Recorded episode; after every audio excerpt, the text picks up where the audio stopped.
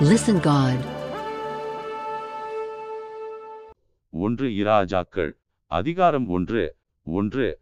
தாவீது ராஜா வயது சென்ற விற்தாப்பியனான போது வஸ்திரங்களினால் அவனை மூடினாலும் அவனுக்கு அனல் உண்டாகவில்லை. இரண்டு. அப்பொழுது அவனுடைய ஊழியக்காரர் அவனை நோக்கி ராஜசமூகத்தில் நின்று அவருக்கு பணிவிடை செய்யவும். ராஜாவாகிய எங்கள் ஆண்டவனுக்கு அனல் உண்டாகும்படி உம்முடைய மடியிலே படுத்துக்கொள்ளவும் கன்னியாகிய ஒரு சிறு பெண்ணை ராஜாவாகிய எங்கள் ஆண்டவனுக்கு தேடுவோம் என்று சொல்லி மூன்று இஸ்ரவேலின் எல்லையிலெல்லாம் அழகான ஒரு பெண்ணை தேடி சூனேம் ஊராளாகிய அபிஷாகை கண்டு அவளை ராஜாவினிடத்தில் கொண்டு வந்தார்கள். நான்கு அந்த பெண் வெகு அழகாயிருந்தாள். அவள் ராஜாவுக்கு உதவியாயிருந்து அவனுக்கு பணிவிடை செய்தாள். ஆனாலும் ராஜா அவளை அறியவில்லை. ஐந்து ஆகித்திற்கு பிறந்த அதோனியா என்பவன் நான் ராஜா ஆவேன் என்று சொல்லி தன்னைத்தான் உயர்த்தி தனக்கு இரதங்களையும் குதிரை வீரரையும் தனக்கு முன் ஓடும் ஐம்பது காலாட்களையும் சம்பாதித்தான். ஆறு அவனுடைய தகப்பன் நீ இப்படி செய்வானேன் என்று அவனை ஒரு காலும் கடிந்து கொள்ளவில்லை. அவன் மிகவும் அழகுள்ளவனாயிருந்தான். அப்சலோமுக்கு பின் அவனுடைய தாய் அவனை பெற்றாள். ஏழு அவன் செருயாவின் குமாரனாகிய யோவாபோடும் ஆசாரியனாகிய அபியத்தாரோடும் ஆலோசனை பண்ணி வந்தான். அவர்கள் அவனிடத்திலிருந்து அவனுக்கு உதவி செய்து வந்தார்கள். எட்டு. ஆசாரியனாகிய சாதோக்கும் யோய்தாவின் குமாரனாகிய பெனாயாவும் தீர்க்கதரிசியாகிய நாத்தானும் சீமேயையும் ரேயையும் தாவீதோடிருக்கிற பராக்கிரமசாலிகளும் அதோனியாவுக்கு உடந்தையாயிருக்கவில்லை. ஒன்பது. அதோனியா இன்ரோகேலுக்கு சமீபமான சோகெலெத் என்னும் கல்லின் அருகே ஆடுமாடுகளையும் கொழுத்த ஜந்துக்களையும் அடித்து ராஜாவின் குமாரராகிய தன் சகோதரர் எல்லாரையும் ராஜாவின் ஊழியக்காரரான யூதாவின் மனுஷர் அனைவரையும் அழைத்தான். பத்து தீர்க்கதரிசியாகிய நாத்தானையும் பெனாயாவையும் பராக்கிரமசாலிகளையும் தன் சகோதரனாகிய சாலுமோனையும் அழைக்கவில்லை. பதினொன்று அப்பொழுது நாத்தான் சாலுமோனின் தாயாகிய பத்சேபாளை நோக்கி நம்முடைய ஆண்டவனாகிய தாவீதுக்கு தெரியாமல் ஆகீத்தின் குமாரனாகிய அதோனியா ராஜாவாகிற செய்தியை நீ கேட்கவில்லையா? பன்னிரண்டு. இப்போதும் உன் பிராணனையும் உன் குமாரனாகிய சாலுமோனின் பிராணனையும் தப்புவிக்கும்படிக்கு நீ வா உனக்கு நான் ஆலோசனை சொல்லுவேன். பதிமூன்று. நீ தாவீது ராஜாவினிடத்தில் போய் ராஜாவாகிய என் ஆண்டவனே எனக்கு பின் உன் குமாரனாகிய சாலுமோன் ராஜாவாகி அவனே என் சிங்காசனத்தின் மேல் வீற்றிருப்பான் என்று நீர் உமது அடியாளுக்கு ஆணையிடவில்லையா? அப்படியிருக்க அதோனியா ராஜாவாகிறது என்ன என்று அவரிடத்தில் கேள். பதினான்கு நீ அங்கே ராஜாவோடே பேசிக் கொண்டிருக்கையில் நானும் உனக்கு பின்வந்து உன் வார்த்தைகளை உறுதிப்படுத்துவேன் என்றான். பதினைந்து அப்படியே பத்சேபாள் பள்ளியறைக்குள் ராஜாவிடத்தில் போனாள். ராஜா மிகவும் வயது சென்றவனாயிருந்தான். சூனேம் ஊராளாகிய அபிஷாக் ராஜாவுக்கு பணிவிடை செய்து கொண்டிருந்தாள். பதினாறு. பத்சேபாள் குனிந்து ராஜாவை வணங்கினாள். அப்பொழுது ராஜா உனக்கு என்ன வேண்டும்? என்று கேட்டான். பதினேழு. அதற்கு அவள் என் ஆண்டவனே எனக்கு பின் உன் குமாரனாகிய சாலுமோன் ராஜாவாகி அவனே என் சிங்காசனத்தின் மேல் வீற்றிருப்பான் என்று நீர் உம்முடைய தேவனாகிய கர்த்தரை கொண்டு உமது அடியாளுக்கு ஆணையிட்டீரே. பதினெட்டு. இப்பொழுது இதோ அதோனியா ராஜாவாகிறான் என் ஆண்டவனாகிய ராஜாவே நீர் அதை அறியவில்லை. பத்தொன்பது அவன் மாடுகளையும் கொழுத்த ஜந்துக்களையும் ஆடுகளையும் திரளாக அடித்து ராஜாவின் குமாரர் அனைவரையும் அசாரியனாகிய அபியத்தாரையும் யோவாப் என்னும் படைத்தலைவனையும் அழைத்தான். ஆனாலும் உமது அடியானாகிய சாலுமோனை அழைக்கவில்லை. இருபது ராஜாவாகிய என் ஆண்டவனே ராஜாவாகிய என் ஆண்டவனுக்குப் பிறகு அவருடைய சிங்காசனத்தின் மேல் வீற்றிருப்பவன் இன்னான் என்று தங்களுக்கு அறிவிக்க வேண்டும் என்று இஸ்ரவேலர் அனைவரின் கண்களும் உம்மை நோக்கிக் கொண்டிருக்கிறது. இருபத்து ஒன்று. அறிவியாமற் போனால் ராஜாவாகிய என் ஆண்டவன் தம்முடைய பிதாக்களோடே படுத்துக்கொண்ட பின்பு நானும் என் குமாரனாகிய சாலுமோனும் குற்றவாளிகளாய் எண்ணப்படுவோம் என்றாள். இருபத்து இரண்டு. அவள் ராஜாவோடே பேசிக் கொண்டிருக்கையில் தீர்க்கதரிசியாகிய நாத்தான் வந்தான். இருபத்து மூன்று. தீர்க்கதரிசியாகிய நாத்தான் வந்திருக்கிறார் என்று ராஜாவுக்கு தெரிவித்தார்கள். அவன் ராஜாவுக்கு முன்பாக பிரவேசித்து முகங்குப்புற விழுந்து ராஜாவை வணங்கினான். இருபத்து நான்கு. நாத்தான் ராஜாவாகிய என் ஆண்டவனே அதோனியா எனக்கு பின் ராஜாவாகி அவனே என் சிங்காசனத்தின் மேல் வீற்றிருப்பான் என்று நீர் சொன்னதுண்டோ? இருபத்து ஐந்து. அவன் இன்றைய தினம் போய் மாடுகளையும் கொழுத்த ஜந்துக்களையும் ஆடுகளையும் திரளாக அடித்து ராஜாவின் குமாரர் அனைவரையும் இராணுவத் தலைவரையும் ஆசாரியனாகிய அபியத்தாரையும் அழைத்தான். அவர்கள் அவனுக்கு முன்பாக புசித்து குடித்து ராஜாவாகிய அதோனியா வாழ்க என்று சொல்லுகிறார்கள். இருபத்து ஆறு ஆனாலும் உமது அடியானாகிய என்னையும் ஆசாரியனாகிய சாதோக்கையும் யோய்தாவின் குமாரனாகிய பெனாயாவையும் உமது அடியானாகிய சாலுமோனையும் அவன் அழைக்கவில்லை. இருபத்து ஏழு ராஜாவாகிய என் ஆண்டவனுக்கு பின் தமது சிங்காசனத்தில் வீற்றிருப்பவன் இவன்தான் என்று நீர் உமது அடியானுக்கு தெரிவிக்காதிருக்கையில் இந்த காரியம் ராஜாவாகிய என் ஆண்டவன் கட்டளையால் நடந்திருக்குமோ? என்றான். இருபத்து எட்டு அப்பொழுது தாவீது ராஜா பிரதியுத்தரமாக பத்சேபாளை என்னிடத்தில் வரவழையுங்கள் என்றான். அவள் ராஜசமூகத்தில் பிரவேசித்து ராஜாவுக்கு முன்னே நின்றாள். இருபத்து ஒன்பது.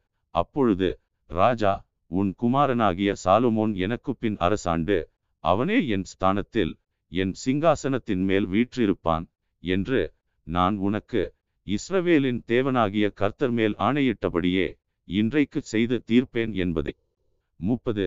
என் ஆத்துமாவை எல்லா இக்கட்டுக்கும் நீங்களாக்கி மீட்ட கர்த்தருடைய ஜீவனை கொண்டு சொல்லுகிறேன் என்று ஆணையிட்டான். முப்பத்து ஒன்று. அப்பொழுது பத்சேபாள் தரை மட்டும் குனிந்து ராஜாவை வணங்கி என் ஆண்டவனாகிய தாவீது ராஜா என்றைக்கும் வாழ்க என்றாள். முப்பத்து இரண்டு. பின்பு தாவீது ராஜா ஆசாரியனாகிய சாதோக்கையும் தீர்க்கதரிசியாகிய நாத்தானையும் யோய்தாவின் குமாரன் பெனாயாவையும் என்னிடத்தில் வரவழையுங்கள் என்றான். முப்பத்து மூன்று. அவர்கள் ராஜாவுக்கு முன்பாக பிரவேசித்த போது ராஜா அவர்களை நோக்கி நீங்கள் உங்கள் ஆண்டவனுடைய சேவகரை கூட்டிக் கொண்டு என் குமாரனாகிய சாலுமோனை என் கோவேறு கழுதையின் மேல் ஏற்றி அவனை கீகோனுக்கு அழைத்து கொண்டு போங்கள். முப்பத்து நான்கு அங்கே ஆசாரியாகிய சாதோக்கும் தீர்க்கதரிசியாகிய நாத்தானும் அவனை இஸ்ரவேலின் மேல் ராஜாவாக அபிஷேகம் பண்ணக்கடவர்கள் பின்பு எக்காலம் ஊதி ராஜாவாகிய சாலுமோன் வாழ்க என்று வாழ்த்துங்கள். முப்பத்து ஐந்து அதின் பின்பு அவன் நகர்வலம் வந்து என் சிங்காசனத்தில் வீற்றிருக்கும்படி அவனை கூட்டிக் கொண்டு வாருங்கள். அவனே என் ஸ்தானத்தில் ராஜாவாயிருப்பான். அவன் இஸ்ரவேலின் மேலும் யூதாவின் மேலும் தலைவனாயிருக்கும்படி அவனை ஏற்படுத்தினேன் என்றான். முப்பத்து ஆறு. அப்பொழுது யோய்தாவின் குமாரன் பெனாயா ராஜாவுக்கு பிரதியுத்தரமாக ஆமென். ராஜாவாகிய என் ஆண்டவனுடைய தேவனாகிய கர்த்தரும் இப்படியே சொல்வாராக. முப்பத்து ஏழு. கர்த்தர் ராஜாவாகிய என் ஆண்டவனோடே எப்படி இருந்தாரோ அப்படியே அவர் சாலுமோனோடும் இருந்து தாவீது ராஜாவாகிய என் ஆண்டவனுடைய சிங்காசனத்தை பார்க்கிலும் அவருடைய சிங்காசனத்தை பெரிதாக்குவாராக என்றான். முப்பத்து எட்டு. அப்படியே ஆசாரியனாகிய சாதோக்கும் தீர்க்கதரிசியாகிய நாத்தானும் யோய்தாவின் குமாரன் பெனாயாவும் கிரேத்தியரும் பிலேத்தியரும் போய் சாலுமோனை தாவீது ராஜாவினுடைய கோவேறு கழுதையின் மேல் ஏற்றி அவனை கீகோனுக்கு நடத்தி கொண்டு போனார்கள். முப்பத்து ஒன்பது. ஆசாரியனாகிய சாதோக்கு தைலக்கும்பை கூடாரத்திலிருந்து எடுத்து கொண்டு போய் சாலுமோனை அபிஷேகம் பண்ணினான். அப்பொழுது எக்காலம் ஊதி ஜனங்கள் எல்லாரும் ராஜாவாகிய சாலுமோன் வாழ்க என்று வாழ்த்தினார்கள். நாற்பது. பிற்பாடு ஜனங்கள் எல்லாரும் அவன் பிறகாலே போனார்கள். ஜனங்கள் நாகசுரங்களை ஊதி பூமி அவர்கள் சத்தத்தினால் அதிரத்தக்கதாக மகா பூரிப்பாய் சந்தோஷித்தார்கள். நாற்பத்து ஒன்று அதோனியாவும் அவனோடிருந்த எல்லா விருந்தாளிகளும் போஜனம் பண்ணி முடிந்தபோது அதை கேட்டார்கள். யோவாப் எக்கால சத்தத்தை கேட்டபோது நகரத்தில் உண்டாயிருக்கிற ஆரவாரம் என்ன? என்று விசாரித்தான். நாற்பத்து இரண்டு அவன் பேசிக்கொண்டிருக்கையில் ஆசாரியனாகிய அபியத்தாரின் குமாரன் யோனத்தான் வந்தான். அப்பொழுது அதோனியா உள்ளே வா நீ கெட்டிக்காரன். நீ நற்செய்தி கொண்டு வருகிறவன் என்றான். நாற்பத்து மூன்று. யோனத்தான் அதோனியாவுக்கு பிரதியுத்தரமாக ஏது தாவீது ராஜாவாகிய நம்முடைய ஆண்டவன் சாலுமோனை ராஜாவாக்கினாரே. நாற்பத்து நான்கு. ராஜா ஆசாரியனாகிய சாதோக்கையும் தீர்க்கதரிசியாகிய நாத்தானையும் யோய்தாவின் குமாரன் பெனாயாவையும் கிரேத்தியரையும் பிலேத்தியரையும் அவனோடே அனுப்பினார். அவர்கள் அவனை ராஜாவுடைய கோவேறு கழுதையின் மேல் ஏற்றினார்கள். நாற்பத்து ஐந்து. ஆசாரியனாகிய சாதோக்கும் தீர்க்கதரிசியாகிய நாத்தானும் அவனை கீகோனிலே ராஜாவாக அபிஷேகம் பண்ணினார்கள். நகரமெல்லாம் முழங்கத்தக்கதாக அங்கேயிருந்து பூரிப்போடே புறப்பட்டு போனார்கள். நீங்கள் கேட்ட இரைச்சல் அதுதான். நாற்பத்து ஆறு அல்லாமலும் சாலுமோன் ராஜாங்கத்துக்குரிய சிங்காசனத்தின் மேல் வீற்றிருக்கிறான். நாற்பத்து ஏழு ராஜாவின் ஊழியக்காரரும் தாவீது ராஜாவாகிய நம்முடைய ஆண்டவனை வாழ்த்துதல் செய்ய வந்து தேவன் சாலுமோனின் நாமத்தை உம்முடைய நாமத்தை பார்க்கிலும் பிரபலப்படுத்தி அவருடைய சிங்காசனத்தை உம்முடைய சிங்காசனத்தை பார்க்கிலும் பெரிதாக்குவாராக என்றார்கள். ராஜா தம்முடைய கட்டிலின் மேல் குனிந்து பணிந்து கொண்டார். நாற்பத்து எட்டு பின்னும் ராஜா என்னுடைய கண்கள் காண இன்றைய தினம் என் சிங்காசனத்தின் மேல் ஒருவனை வீற்றிருக்கச் செய்த இஸ்ரவேலின் தேவனாகிய கர்த்தருக்கு ஸ்தோத்திரம் என்று சொன்னார். என்றான். நாற்பத்து ஒன்பது. அப்பொழுது அதோனியாவின் விருந்தாளிகள் எல்லாரும் அதிர்ந்து எழுந்திருந்து அவரவர் தங்கள் வழியே போய்விட்டார்கள். ஐம்பது. அதோனியா சாலுமோனுக்கு பயந்ததினால் எழுந்து போய் பலிபீடத்தின் கொம்புகளை பிடித்து கொண்டான். ஐம்பத்து ஒன்று. இதோ அதோனியா ராஜாவாகிய சாலுமோனுக்கு பயப்படுகிறான் என்றும் இதோ அவன் பலிபீடத்தின் கொம்புகளை பிடித்து கொண்டு ராஜாவாகிய சாலுமோன் தமது அடியானை பட்டயத்தாலே கொன்று போடுவதில்லை என்று இன்று எனக்கு ஆணையிடுவாராக என்கிறான் என்றும் சாலுமோனுக்கு அறிவிக்கப்பட்டது. ஐம்பத்து இரண்டு. அப்பொழுது சாலுமோன் அவன் யோக்கியன் என்று விளங்க நடந்து கொண்டால் அவன் தலைமயிரில் ஒன்றும் தரையிலே விழப்போகிறதில்லை. அவனிடத்தில் பொல்லாப்பு காணப்படுமேயாகில் அவன் சாக வேண்டும் என்றான். ஐம்பத்து மூன்று. அவனை பலிபீடத்திலிருந்து கொண்டுவர ராஜாவாகிய சாலுமோன் ஆட்களை அனுப்பினான். அவன் வந்து ராஜாவாகிய சாலுமோனை வணங்கினான். சாலுமோன் அவனை பார்த்து உன் வீட்டிற்கு போ என்றான். Listen God. ஒன்று இராஜாக்கள் அதிகாரம் இரண்டு. ஒன்று தாவீது மரணமடையும் காலம் சமீபித்தபோது அவன் தன் குமாரனாகிய சாலுமோனுக்கு கட்டளையிட்டுச் சொன்னது இரண்டு நான் பூலோகத்தார் யாவரும் போகிற வழியே போகிறேன் நீ திடன் கொண்டு புருஷனாயிரு மூன்று நீ என்ன செய்தாலும் நீ எங்கே போனாலும் எல்லாவற்றிலும் புத்திமானாயிருக்கிறதற்கும் கர்த்தர் என்னை குறித்து உன் பிள்ளைகள் தங்கள் முழு இருதயத்தோடும் தங்கள் முழு ஆத்துமாவோடும் எனக்கு முன்பாக உண்மையாய் நடக்கும்படிக்கு தங்கள் வழியை காத்து கொண்டால் இஸ்ரவேலின் சிங்காசனத்தின் மேல் வீற்றிருக்கத்தக்க புருஷன் உனக்கு இல்லாமற் போவதில்லை என்று சொன்ன தம்முடைய வார்த்தையை திடப்படுத்துகிறதற்கும் நான்கு மோசேயின் நியாய பிரமாணத்தில் எழுதியிருக்கிறபடி நீ உன் தேவனாகிய கர்த்தருடைய கட்டளைகளையும் கற்பனைகளையும் நியாயங்களையும் சாட்சிகளையும் கைக்கொள்ள அவர் வழிகளில் நடக்கும்படிக்கு அவருடைய காவலை காப்பாயாக. ஐந்து செருயாவின் குமாரனாகிய யோவாப் இஸ்ரவேலின் இரண்டு சேனாபதிகளாகிய நேரின் குமாரன் அப்னேருக்கும் ஏத்தேரின் குமாரன் அமாசாவுக்கும் செய்த காரியத்தினால் எனக்கு செய்த குற்றத்தை நீ அறிந்திருக்கிறாயே அவன் அவர்களை கொன்று சமாதான காலத்திலே யுத்த காலத்து இரத்தத்தை சிந்தி யுத்த காலத்து இரத்தத்தை தன் அறையிலுள்ள தன் கால்களில் இருந்த பாதரட்சையிலும் வடியவிட்டானே. ஆறு ஆகையால் உன் யுக்தியின்படியே நீ செய்து அவனுடைய நரைமையில் சமாதானமாய் பாதாளத்தில் இறங்க ஒட்டாதிரு. ஏழு. கீழேயாத்தியனான பர்சிலாயின் குமாரருக்கு தயை செய்வாயாக. அவர்கள் உன் பந்தியிலே சாப்பிடுகிறவர்களுடன் இருப்பார்களாக. உன் சகோதரனாகிய அப்சலோமுக்கு முன்பாக நான் ஓடிப்போகையில் அவர்கள் என்னை ஆதரித்தார்கள். எட்டு. மேலும் பகூரிம் ஊரானான பெண்யமீனனாகிய கேராவின் மகன் சீமேயி உன்னிடத்தில் இருக்கிறான்.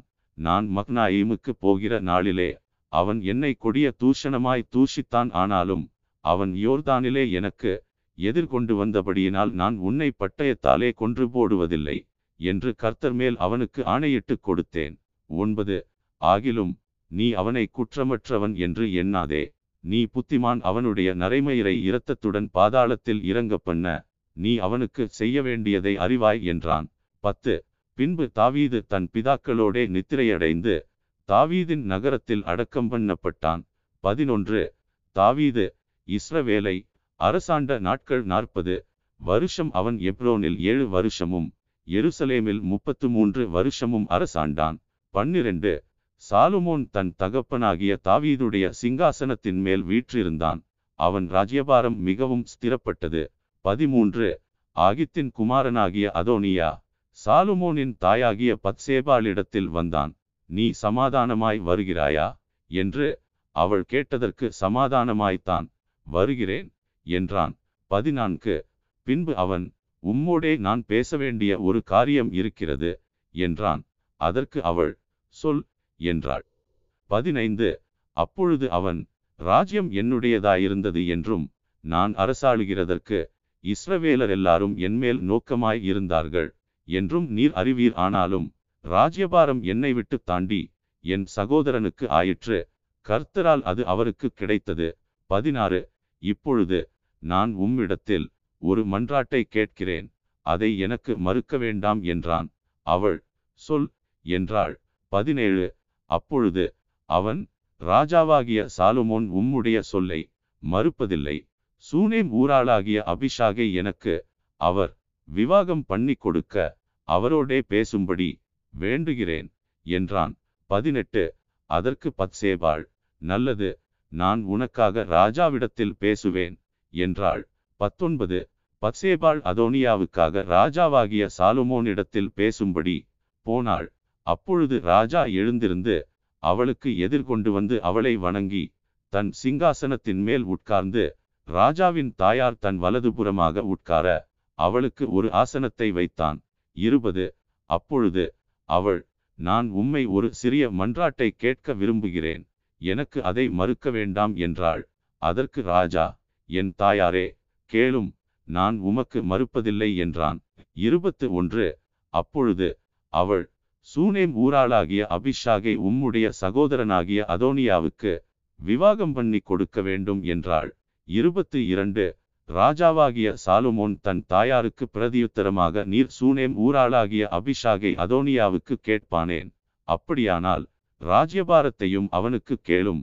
அவன் எனக்கு மூத்த சகோதரன் அவனுக்கும் ஆசாரியனாகிய அபியத்தாருக்கும் செருயாவின் குமாரன் யோவாபுக்குமே அதை கேளும் என்றான்.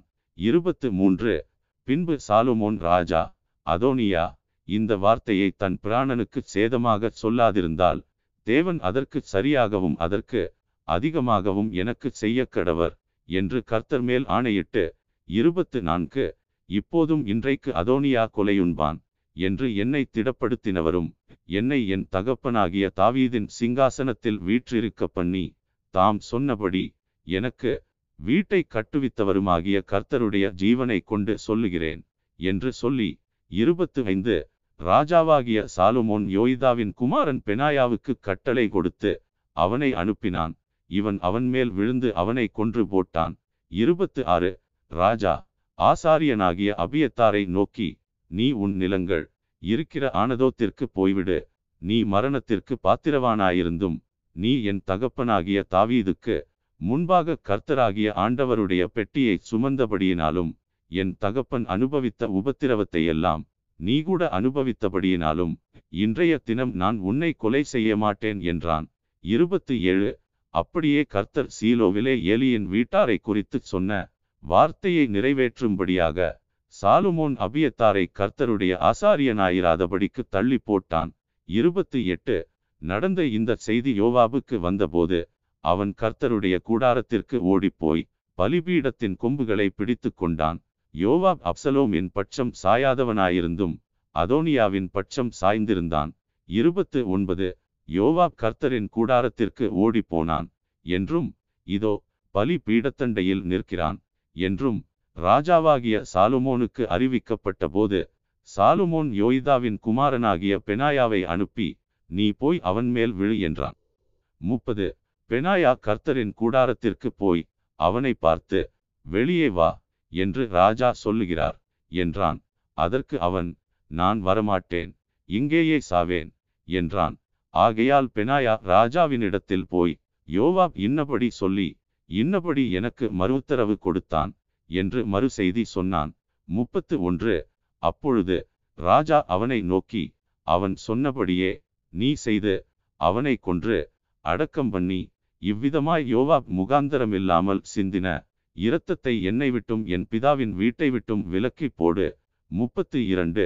அவன் தன்னை பார்க்கிலும் நீதியும் நற்குணமும் உள்ள இரண்டு பேராகிய நேரின் குமாரன் அப்னேர் என்னும் இஸ்ரவேலின் படைத்தலைவன் மேலும் ஏதேரின் குமாரன் அமாசா என்னும் யூதாவின் படைத்தலைவன் மேலும் விழுந்து என் தகப்பனாகிய தாவீதுக்கு தெரியாமல் அவர்களை பட்டயத்தால் கொன்ற அவனுடைய இரத்தப் பழியை கர்த்தர் அவனுடைய தலையின் மேல் திரும்ப பண்ணுவாராக.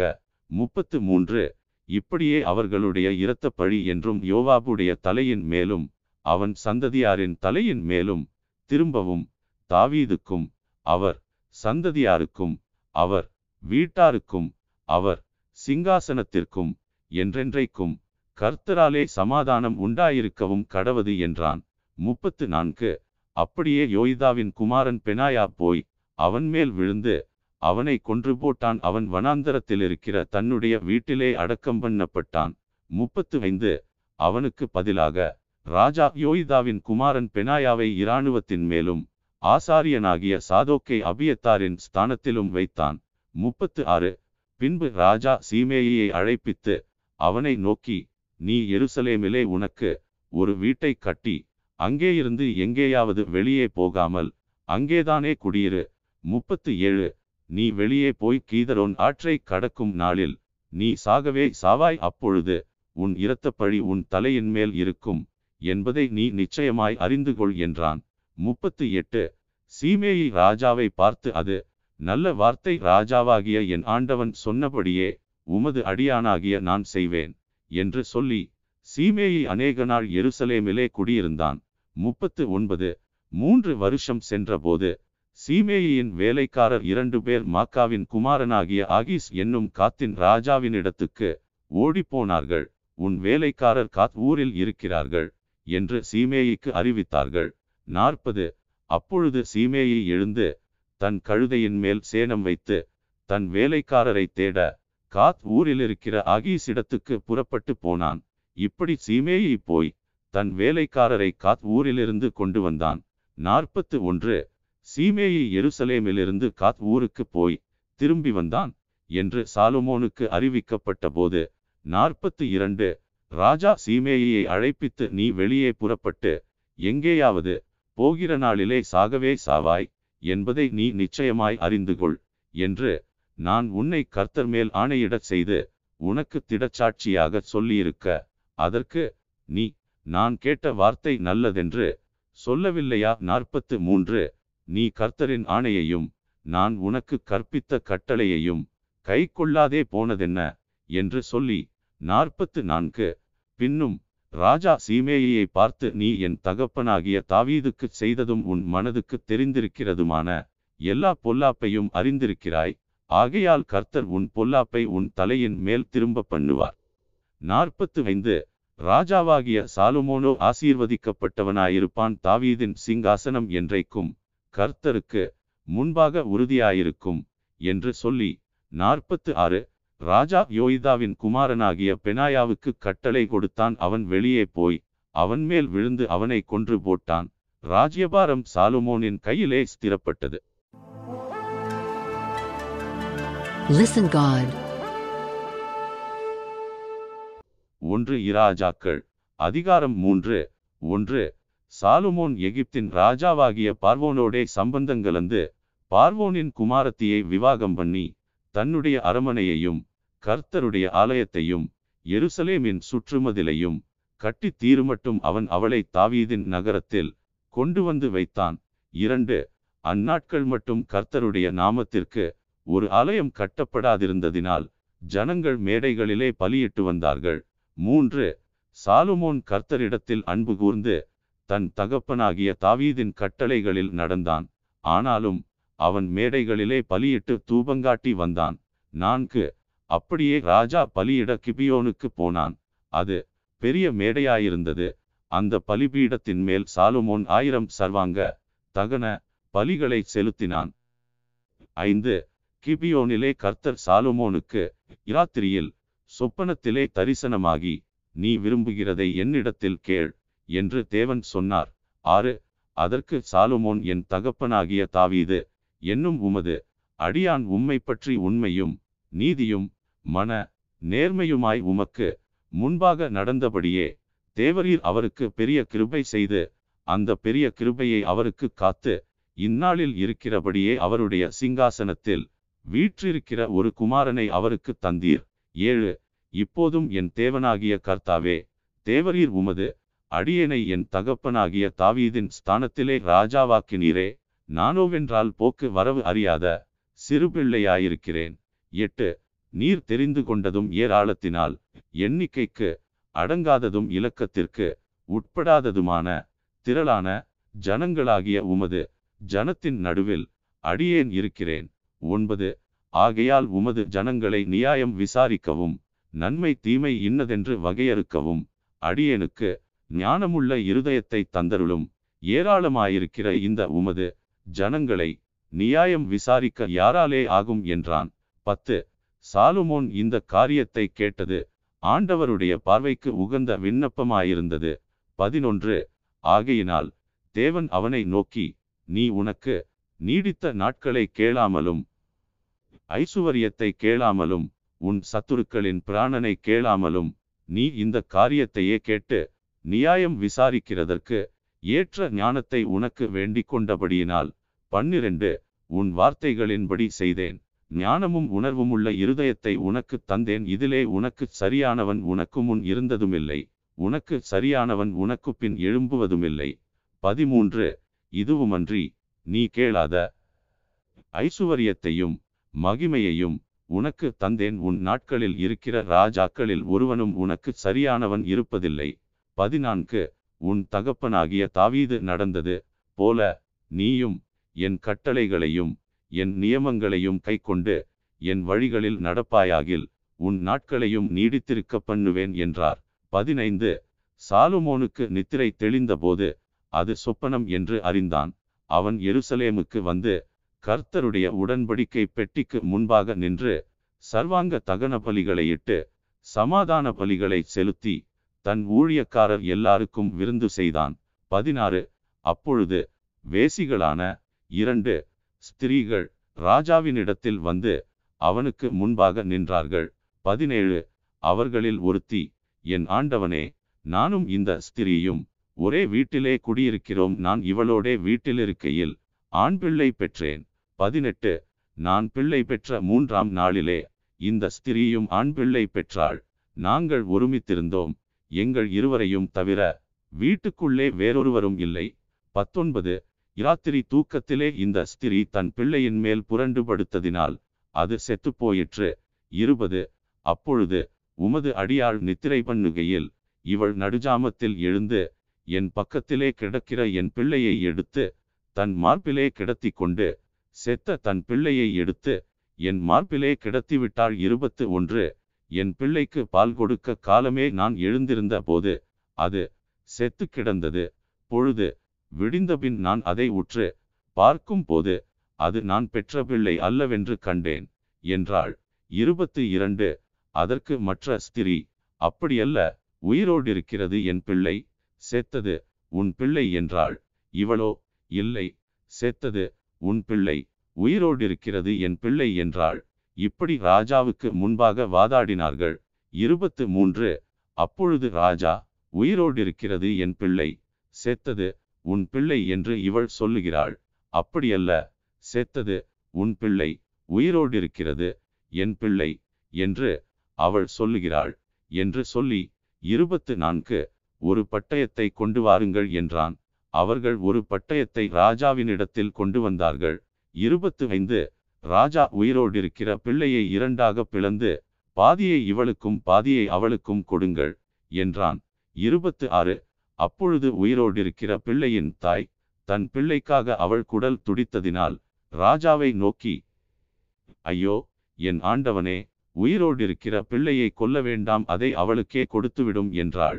மற்றவள் அது எனக்கும் வேண்டாம் உனக்கும் வேண்டாம் பிளந்து போடுங்கள் என்றாள். இருபத்து ஏழு அப்பொழுது ராஜா உயிரோடிருக்கிற பிள்ளையை கொல்லாமல் அவளுக்கு கொடுத்து விடுங்கள் அவளே அதன் தாய் என்றான். இருபத்து எட்டு ராஜா தீர்த்த இந்த நியாயத்தை இஸ்ரவேலர் எல்லாரும் கேள்விப்பட்டு நியாயம் விசாரிக்கிறதற்கு தேவன் அருளின ஞானம் ராஜாவுக்கு உண்டென்று கண்டு அவனுக்கு பயந்தார்கள். Listen God. ஒன்று இராஜாக்கள் அதிகாரம் நான்கு. ஒன்று ராஜாவாகிய சாலுமோன் சமஸ்த இஸ்ரவேலின் மேலும் ராஜாவாயிருந்தான். இரண்டு அவனுக்கு இருந்த பிரபுக்கள் சாதோக்கின் குமாரனாகிய அசரியா பிரதான மந்திரியாயிருந்தான். மூன்று சீசாவின் குமாரராகிய எலிகோரேப்பும் அகியாவும் சம்பிரதிகளாயிருந்தார்கள். அகிலூதின் குமாரன் யோசபாத் மந்திரியாயிருந்தான். நான்கு யோய்தாவின் குமாரன் பெனாயா படைத்தலைவனும் சாதோக்கும் அபியத்தாரும் ஆசாரியர்களுமாயிருந்தார்கள். ஐந்து. நாத்தானின் குமாரன் அசரியா மணியகாரரின் தலைவனாயிருந்தான். நாத்தானின் குமாரன் சாபூத் ராஜாவின் பிரதானியும் இஷ்டனுமாயிருந்தான். ஆறு. அகீஷார் அரமனை விசாரிப்புக்காரனும் அப்தாவின் குமாரன் அதோனிராம் பகுதி விசாரிப்புக்காரனுமாய் இருந்தான் ஏழு. ராஜாவுக்கும் அவன் அரமனைக்கும் வேண்டிய உணவுப் பொருள்களை சேகரிக்கிற பன்னிரண்டு. மணியகாரர் சாலுமோனுக்கு இஸ்ரவேல் தேசமெங்கும் வைக்கப்பட்டிருந்தார்கள். அவர்கள் மாதத்துக்கு ஒவ்வொருவராக வருஷம் முழுவதும் பராமரித்து வந்தார்கள். எட்டு அவர்கள் நாமங்களாவன ஊரின் குமாரன் இவன் எப்ராயிம் மலை தேசத்தில் இருந்தான். ஒன்பது தேக்கேரின் குமாரன் இவன் மாக்காத்சிலும் சால்பீமிலும் பெக்ஷிமேசிலும் ஏலோன்பெத்தானானிலும் இருந்தான். பத்து ஏசேதின் குமாரன் இவன் அருபோத்தில் இருந்தான். சோகோவும் எப்பேர் சீமையனைத்தும் இவன் விசாரிப்பில் இருந்தது. பதினொன்று. அபினதாபின் குமாரன் இவன் தோரின் நாட்டுப்புறமனைத்திற்கும் விசாரிப்புக்காரனாயிருந்தான். சாலுமோனின் குமாரத்தியாகிய தாபாத் இவனுக்கு மனைவியாயிருந்தாள். பன்னிரண்டு. அகிலூதின் குமாரனாகிய பானா இவன் விசாரிப்பில் தானாகும். மெகிதோவும் சர்த்தனாவுக்கு பக்கமாகவும் இஸ்ரேலுக்கு கீழாகவும் பெட்சையான் தொடங்கி ஆபேல் மெகொல்லா மட்டும் அப்புறத்து மட்டும் இருக்கிற பெட்சையான் அனைத்தும் இருந்தது. பதிமூன்று. கேபேரின் குமாரன் இவன் கீலேயாத்திலுள்ள ராமோத்தில் இருந்தான்.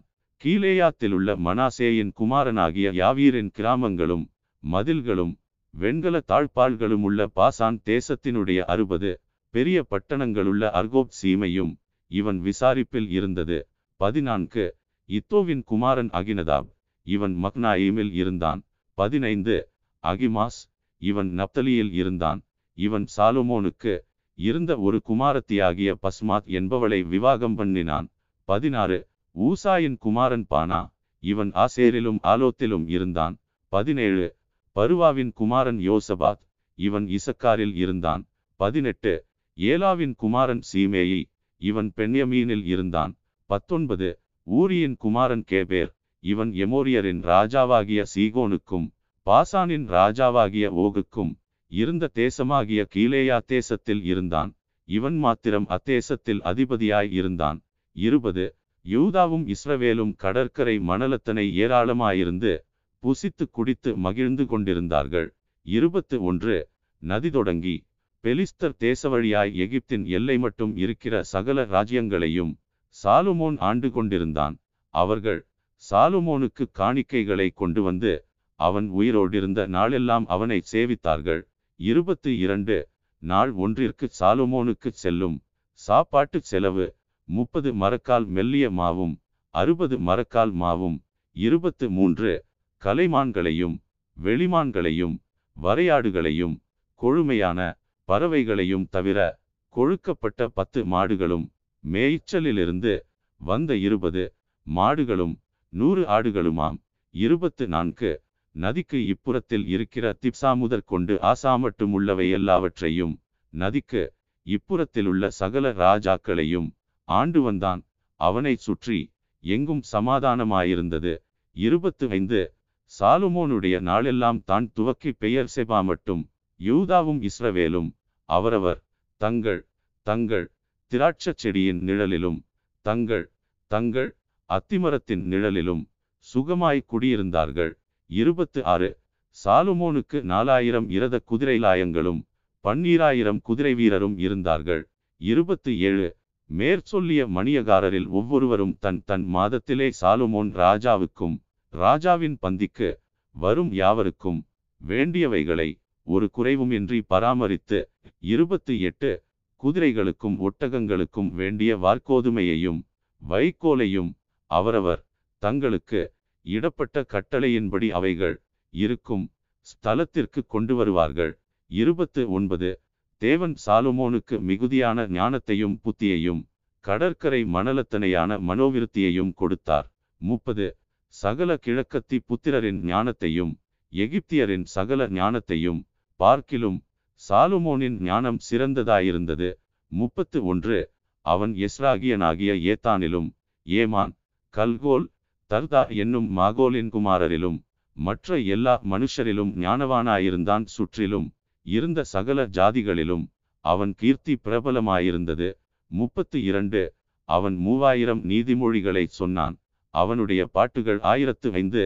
முப்பத்து மூன்று லீபனோனில் இருக்கிற கேதுருமரங்கள் முதற்கொண்டு சுவரில் முளைக்கிற ஈசோப்பு பூண்டு வரைக்கும் உள்ள மரமுதலிய தாபரங்களை குறித்தும் மிருகங்கள் பறவைகள் ஊரும்பிராணிகள் மச்சங்கள் ஆகிய இவைகளை குறித்தும் வாக்கியங்களை சொன்னான். முப்பத்து நான்கு. சாலுமோனின் ஞானத்தை குறித்து கேள்விப்பட்ட பூமியின் சகல ராஜாக்களிடத்திலுமிருந்து நானாஜாதியான ஜனங்களும் அவனுடைய ஞானத்தை கேட்கிறதற்கு வந்தார்கள். Listen God.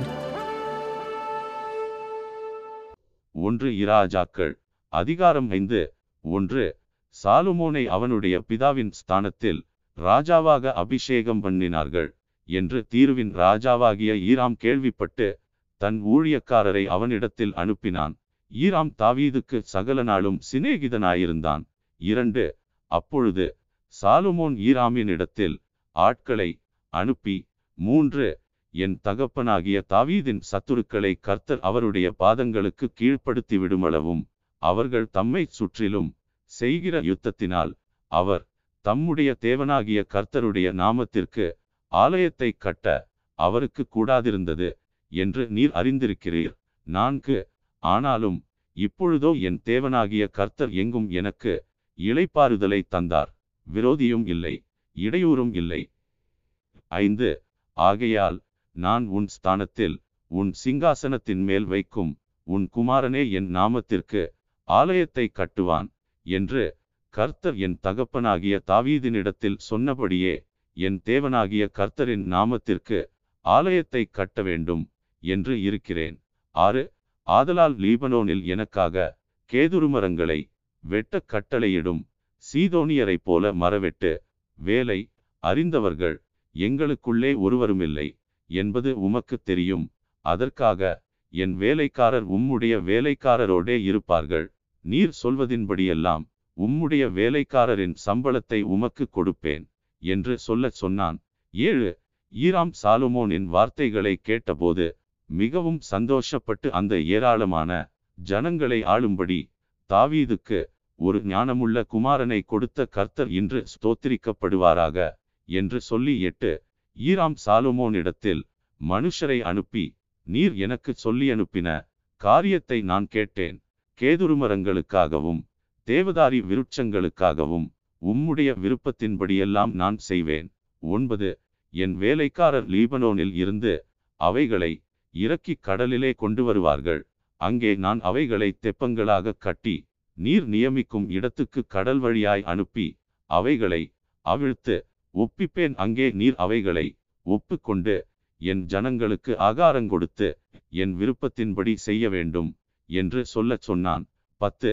அப்படியே ஈராம் சாலுமோனுக்கு வேண்டிய மட்டும் கேதுருமரங்களையும் தேவதாரி விருட்சங்களையும் கொடுத்து கொண்டு வந்தான்.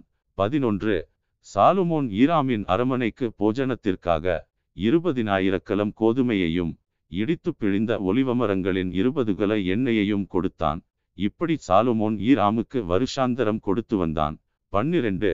கர்த்தர் சாலுமோனுக்கு சொல்லியிருந்தபடியே அவனுக்கு ஞானத்தை தந்தருளினார் ஈராமுக்கும் சாலுமோனுக்கும் சமாதானம் உண்டாயிருந்து இருவரும் உடன்படிக்கை பண்ணி கொண்டார்கள் பதிமூன்று. ராஜாவாகிய சாலுமோன் இஸ்ரவேலர் எல்லாரிலும் ஊழியத்துக்கு முப்பதினாயிரம் அமஞ்சி ஆட்களை பிடித்தான். பதினான்கு.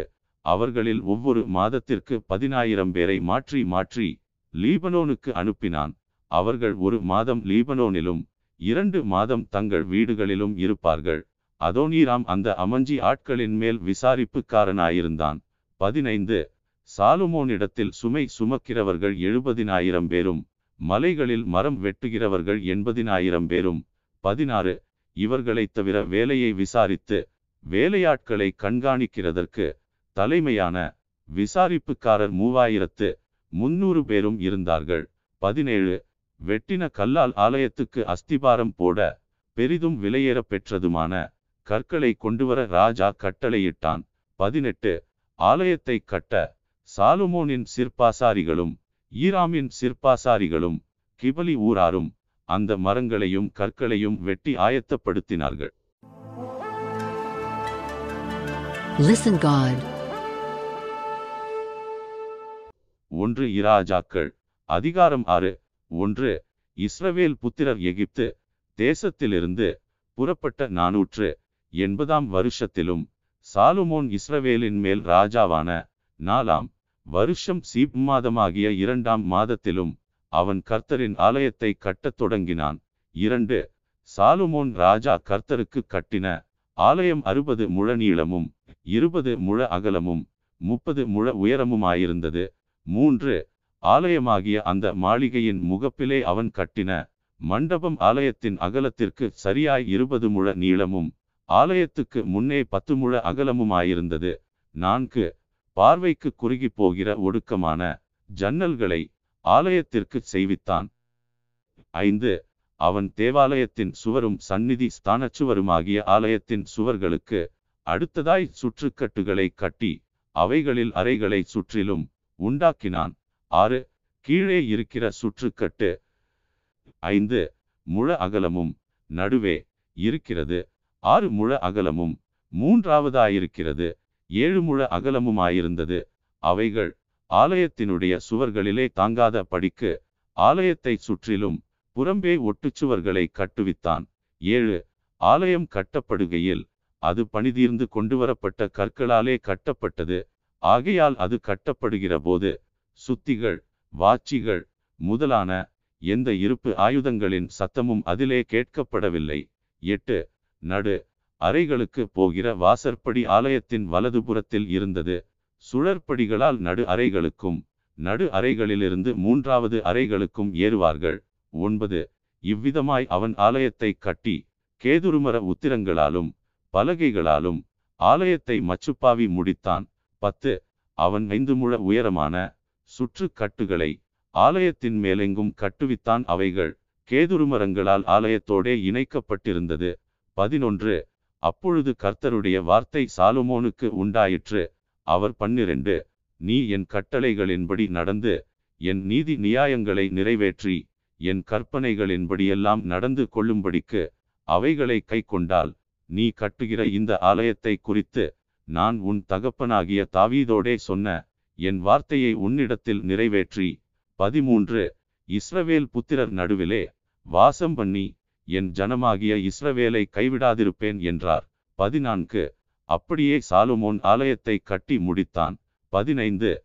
ஆலயத்து சுவர்களின் உட்புறத்தை தளம் தொடங்கி சுவர்களின் மேல்மச்சு மட்டும் கேதுரு பலகைகளால் மூடி இப்படி உட்புறத்தை மரவேலையாக்கி ஆலயத்தின் தளத்தை தேவதாரி விருட்சங்களின் பலகைகளால் தளவரிசைப்படுத்தினான்.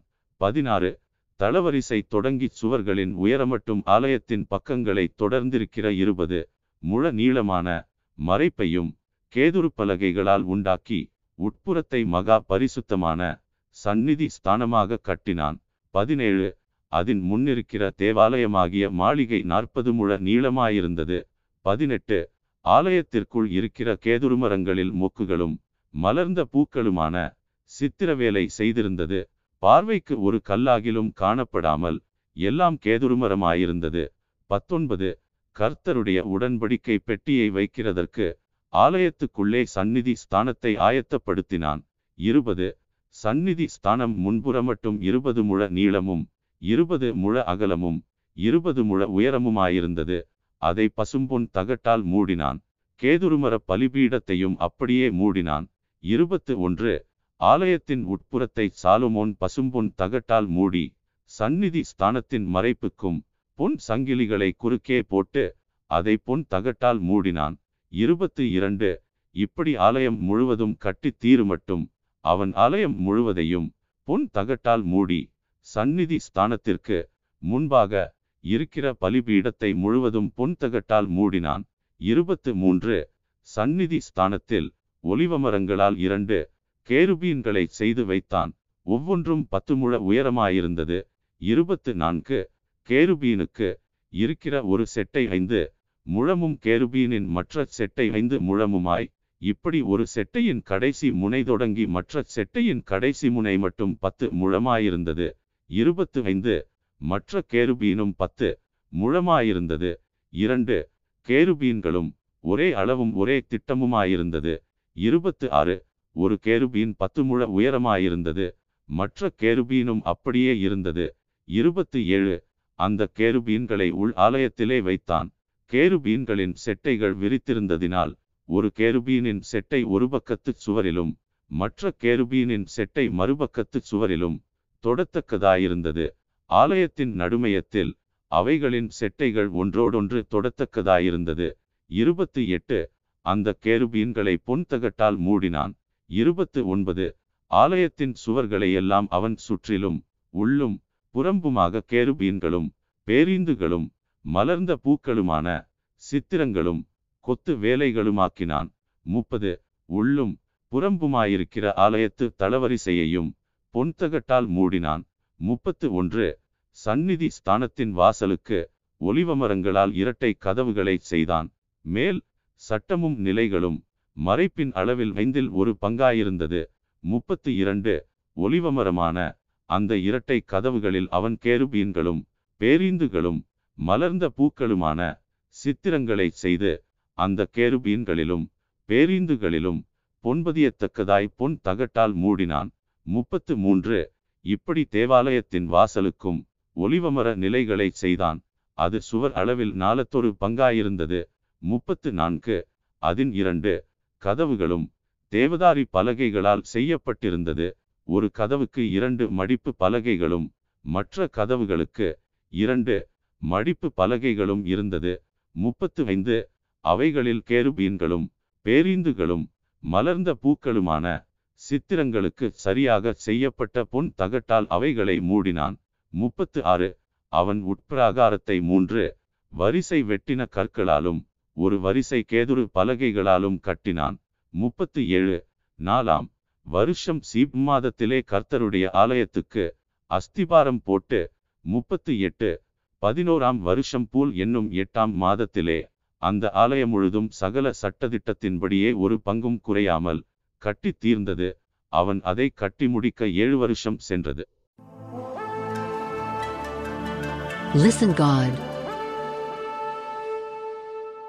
ஒன்று இராஜாக்கள் அதிகாரம் ஏழு ஒன்று சாலுமோன் தன் அரமனை முழுதையும் கட்டி முடிக்க பதிமூன்று வருஷம் சென்றது. இரண்டு அவன் லீபனோன் வனம் என்னும் மாளிகையையும் கட்டினான். அது நூறு முழ நீளமும் ஐம்பது முழ அகலமும் முப்பது முழ உயரமுமாயிருந்தது. அதை கேதுருமர உத்திரங்கள் பாவப்பட்ட கேதுருமர தூண்களின் நாலு வரிசைகளின் மேல் கட்டினான். மூன்று ஒவ்வொரு வரிசைக்கு பதினைந்து தூண்களாக நாற்பத்தைந்து தூண்களின் மேல் வைக்கப்பட்ட உத்திரங்களின் மேல் கேதுருக்களால் மச்சுப்பாவியிருந்தது நான்கு மூன்று வரிசை ஜன்னல்கள் இருந்தது. மூன்று வரிசையிலும் ஜன்னல்கள் ஒன்றுக்கொன்று எதிராயிருந்தது. ஐந்து ஜன்னல்களின் வாசல்களும் சட்டங்களும் எல்லாம் சதுரமாயிருந்தது. மூன்று வரிசையிலும் ஜன்னல்கள் ஒன்றுக்கொன்று எதிராயிருந்தது. ஆறு ஐம்பது முழ நீளமும் முப்பது முழ அகலமுமான மண்டபத்தையும் தூண்கள் நிறுத்தி கட்டினான். அந்த மண்டபமும் அதின் தூண்களும் உத்திரங்களும் மாளிகையின் தூண்களும் உத்திரங்களும் எதிராயிருந்தது. ஏழு தான் இருந்து நியாயம் தீர்க்கிறதற்கு நியாயாசனம் போட்டிருக்கும். ஒரு நியாய விசாரணை மண்டபத்தையும் கட்டி அதின் ஒரு பக்கம் துவக்கி மறுபக்கம் மட்டும் கேதுரு பலகைகளால் தளவரிசைப்படுத்தினான். எட்டு அவன் வாசம் பண்ணும் அவனுடைய அரமனை மண்டபத்திற்குள்ளே அதே மாதிரியாக செய்யப்பட்ட வேறொரு மண்டபமும் இருந்தது. சாலுமோன் விவாகம் பண்ணின பார்வோனின் குமாரத்திக்கும் அந்த மண்டபத்தைப் போல ஒரு மாளிகையை கட்டுவித்தான். ஒன்பது. இவைகளெல்லாம் உள்ளும் புறம்பும் அஸ்திபார முதல் மேல்திறனைகள் மட்டும் வெளியே இருக்கும் பெரிய முற்றம் வரைக்கும் அளவுபடி வெட்டி வாளால் அறுக்கப்பட்ட விலையேற பெற்ற கற்களால் செய்யப்பட்டது. பத்து. அஸ்திபாரம் பத்து முழ கற்களும் எட்டு முழ கற்களுமான விலையேற பெற்ற பெரிய கற்களாயிருந்தது. பதினொன்று அதின்மேல் உயர அளவுபடி பணிப்படுத்தின விலையேற பெற்ற கற்களும் கேதுருமரங்களும் வைக்கப்பட்டிருந்தது. பன்னிரண்டு பெரிய முற்றத்திற்கு சுற்றிலும். மூன்று வரிசை கேதுருமர உத்திரங்களாலும் ஒரு வரிசை பணிப்படுத்தின கற்களாலும் செய்யப்பட்டிருந்தது. கர்த்தருடைய ஆலயத்தின் உட்பிராகாரத்திற்கும் அதன் முன்மண்டபத்திற்கும் அப்படியே செய்யப்பட்டிருந்தது. பதிமூன்று ராஜாவாகிய சாலுமோன் ஈராம் என்னும் ஒருவனை தீர்விலிருந்து அழைப்பித்தான். பதினான்கு. இவன் நப்தலி கோத்திரத்தாளாகிய ஒரு கைம்பெண்ணின் மகன் இவன் தகப்பன் தீர்நகரத்தானான கண்ணான் இவன் சகலவித வெண்கல வேலையையும் செய்யத்தக்க யுக்தியும் புத்தியும் அறிவும் உள்ளவனாயிருந்தான். இவன் ராஜாவாகிய சாலுமோனிடத்தில் வந்து அவன் வேலையையெல்லாம் செய்தான். பதினைந்து. இவன் இரண்டு வெண்கல தூண்களை உண்டாக்கினான். ஒவ்வொரு தூண் பதினெட்டு முழ உயரமும் ஒவ்வொரு தூணின் சுற்றளவு பன்னிரண்டு முழ நூலளவுமாயிருந்தது. பதினாறு அந்த தூண்களுடைய தலைப்பில் வைக்க வெண்கலத்தால் வார்க்கப்பட்ட இரண்டு கும்பங்களை உண்டாக்கினான். ஒவ்வொரு கும்பமும் ஐந்து முழ உயரமாயிருந்தது. பதினேழு தூண்களுடைய முனையின் மேலுள்ள கும்பங்களுக்கு வலை போன்ற பின்னல்களும் சங்கிலி போன்ற தொங்கல்களும் ஒவ்வொரு கும்பத்திற்கும் எவ்வேழாக இருந்தது. பதினெட்டு தூண்களை பண்ணின விதமாவது தலைப்பின் மேலுள்ள கும்பங்களை மூடும்படிக்கு கும்பங்கள் ஒவ்வொன்றிலும் பின்னலின் மேல் சுற்றிலும் இரண்டு வரிசை மாதளம்பழங்களை செய்வித்தான். பத்தொன்பது மண்டபத்தின் முன்னிருக்கும் அந்த தூண்களுடைய தலைப்பின் மேலுள்ள கும்பங்கள் லீலி புஷ்பங்களின் வேலையும் நாலு முழ உயரமுமாயிருந்தது. இருபது இரண்டு தூண்களின் மேலும் உள்ள கும்பங்களில் செய்யப்பட்ட பின்னலுக்கு அருகே இருந்த இடத்தில் விம்மிய இரு நூறு மாதளம்பழங்களின் வரிசைகள் சுற்றிலும் இருந்தது. மற்ற கும்பத்திலும் அப்படியே இருந்தது. இருபத்து ஒன்று அந்த தூண்களை தேவாலய வாசல் மண்டபத்தில் நிறுத்தினான். அவன் வலது புறத்தில் நிறுத்தின தூணுக்கு யாகின் என்றும் இடது புறத்தில் நிறுத்தின தூணுக்கு போவாஸ் என்றும் பெயரிட்டான். இருபத்து இரண்டு தூண்களுடைய சிகரத்தில் லீலி புஷ்ப வேலை செய்யப்பட்டிருந்தது. இவ்விதமாய் தூண்களின் வேலை முடிந்தது. இருபத்து மூன்று வெண்கலக் கடல் என்னும் தொட்டியையும் வார்ப்பித்தான் சுற்றிலும் சக்கராகாரமான அதனுடைய ஒரு விளிம்பு தொடங்கி மறுவிளிம்பு மட்டும். அகலம் பத்து முழமும் உயரம் ஐந்து முழமும் சுற்றளவு முப்பது முழ நூலளவுமாயிருந்தது. இருபத்து நான்கு அந்த கடல் தொட்டியை சுற்றி விளிம்புக்கு கீழே அதை சுற்றிலும் மொக்குகள் ஒவ்வொரு முழத்திற்கு பத்து பத்தாக செய்யப்பட்டிருந்தது. வார்க்கப்பட்ட அந்த மொக்குகளின் வரிசைகள் இரண்டும் தொட்டியோடு ஒன்றாய் வார்க்கப்பட்டிருந்தது. இருபத்து ஐந்து அது பன்னிரண்டு ரிஷபங்களின் மேல் நின்றது. அவைகளில் மூன்று வடக்கேயும் மூன்று மேற்கேயும் மூன்று தெற்கேயும் மூன்று கிழக்கேயும் நோக்கியிருந்தது. கடல் தொட்டி ரிஷபங்களின் மேலாகவும் அவைகளின் பின்புறங்களெல்லாம் உள்ளாகவும் இருந்தது. இருபத்து ஆறு அதின் கணம் நாலு விரற்கடையும் அதன் விளிம்பு பானபாத்திரத்தின் விளிம்பு போலும் லீலி புஷ்பம் போலும் இருந்தது. அது இரண்டாயிரம் குடம் தண்ணீர் பிடிக்கும் இருபத்து ஏழு பத்து வெண்கல ஆதாரங்களையும் செய்தான். ஒவ்வொரு ஆதாரம் நாலு முழ நீளமும் நாலு முழ அகலமும் மூன்று முழ உயரமுமாயிருந்தது. இருபத்து எட்டு அந்த ஆதாரங்களின் வேலைப்பாடு என்னவெனில் அவைகளுக்கு சவுக்கைகள் உண்டாயிருந்தது. சவுக்கைகளோ சட்டங்களின் நடுவில் இருந்தது.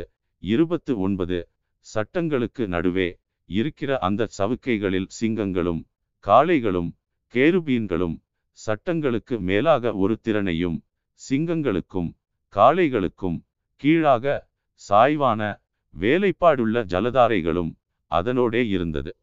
முப்பது.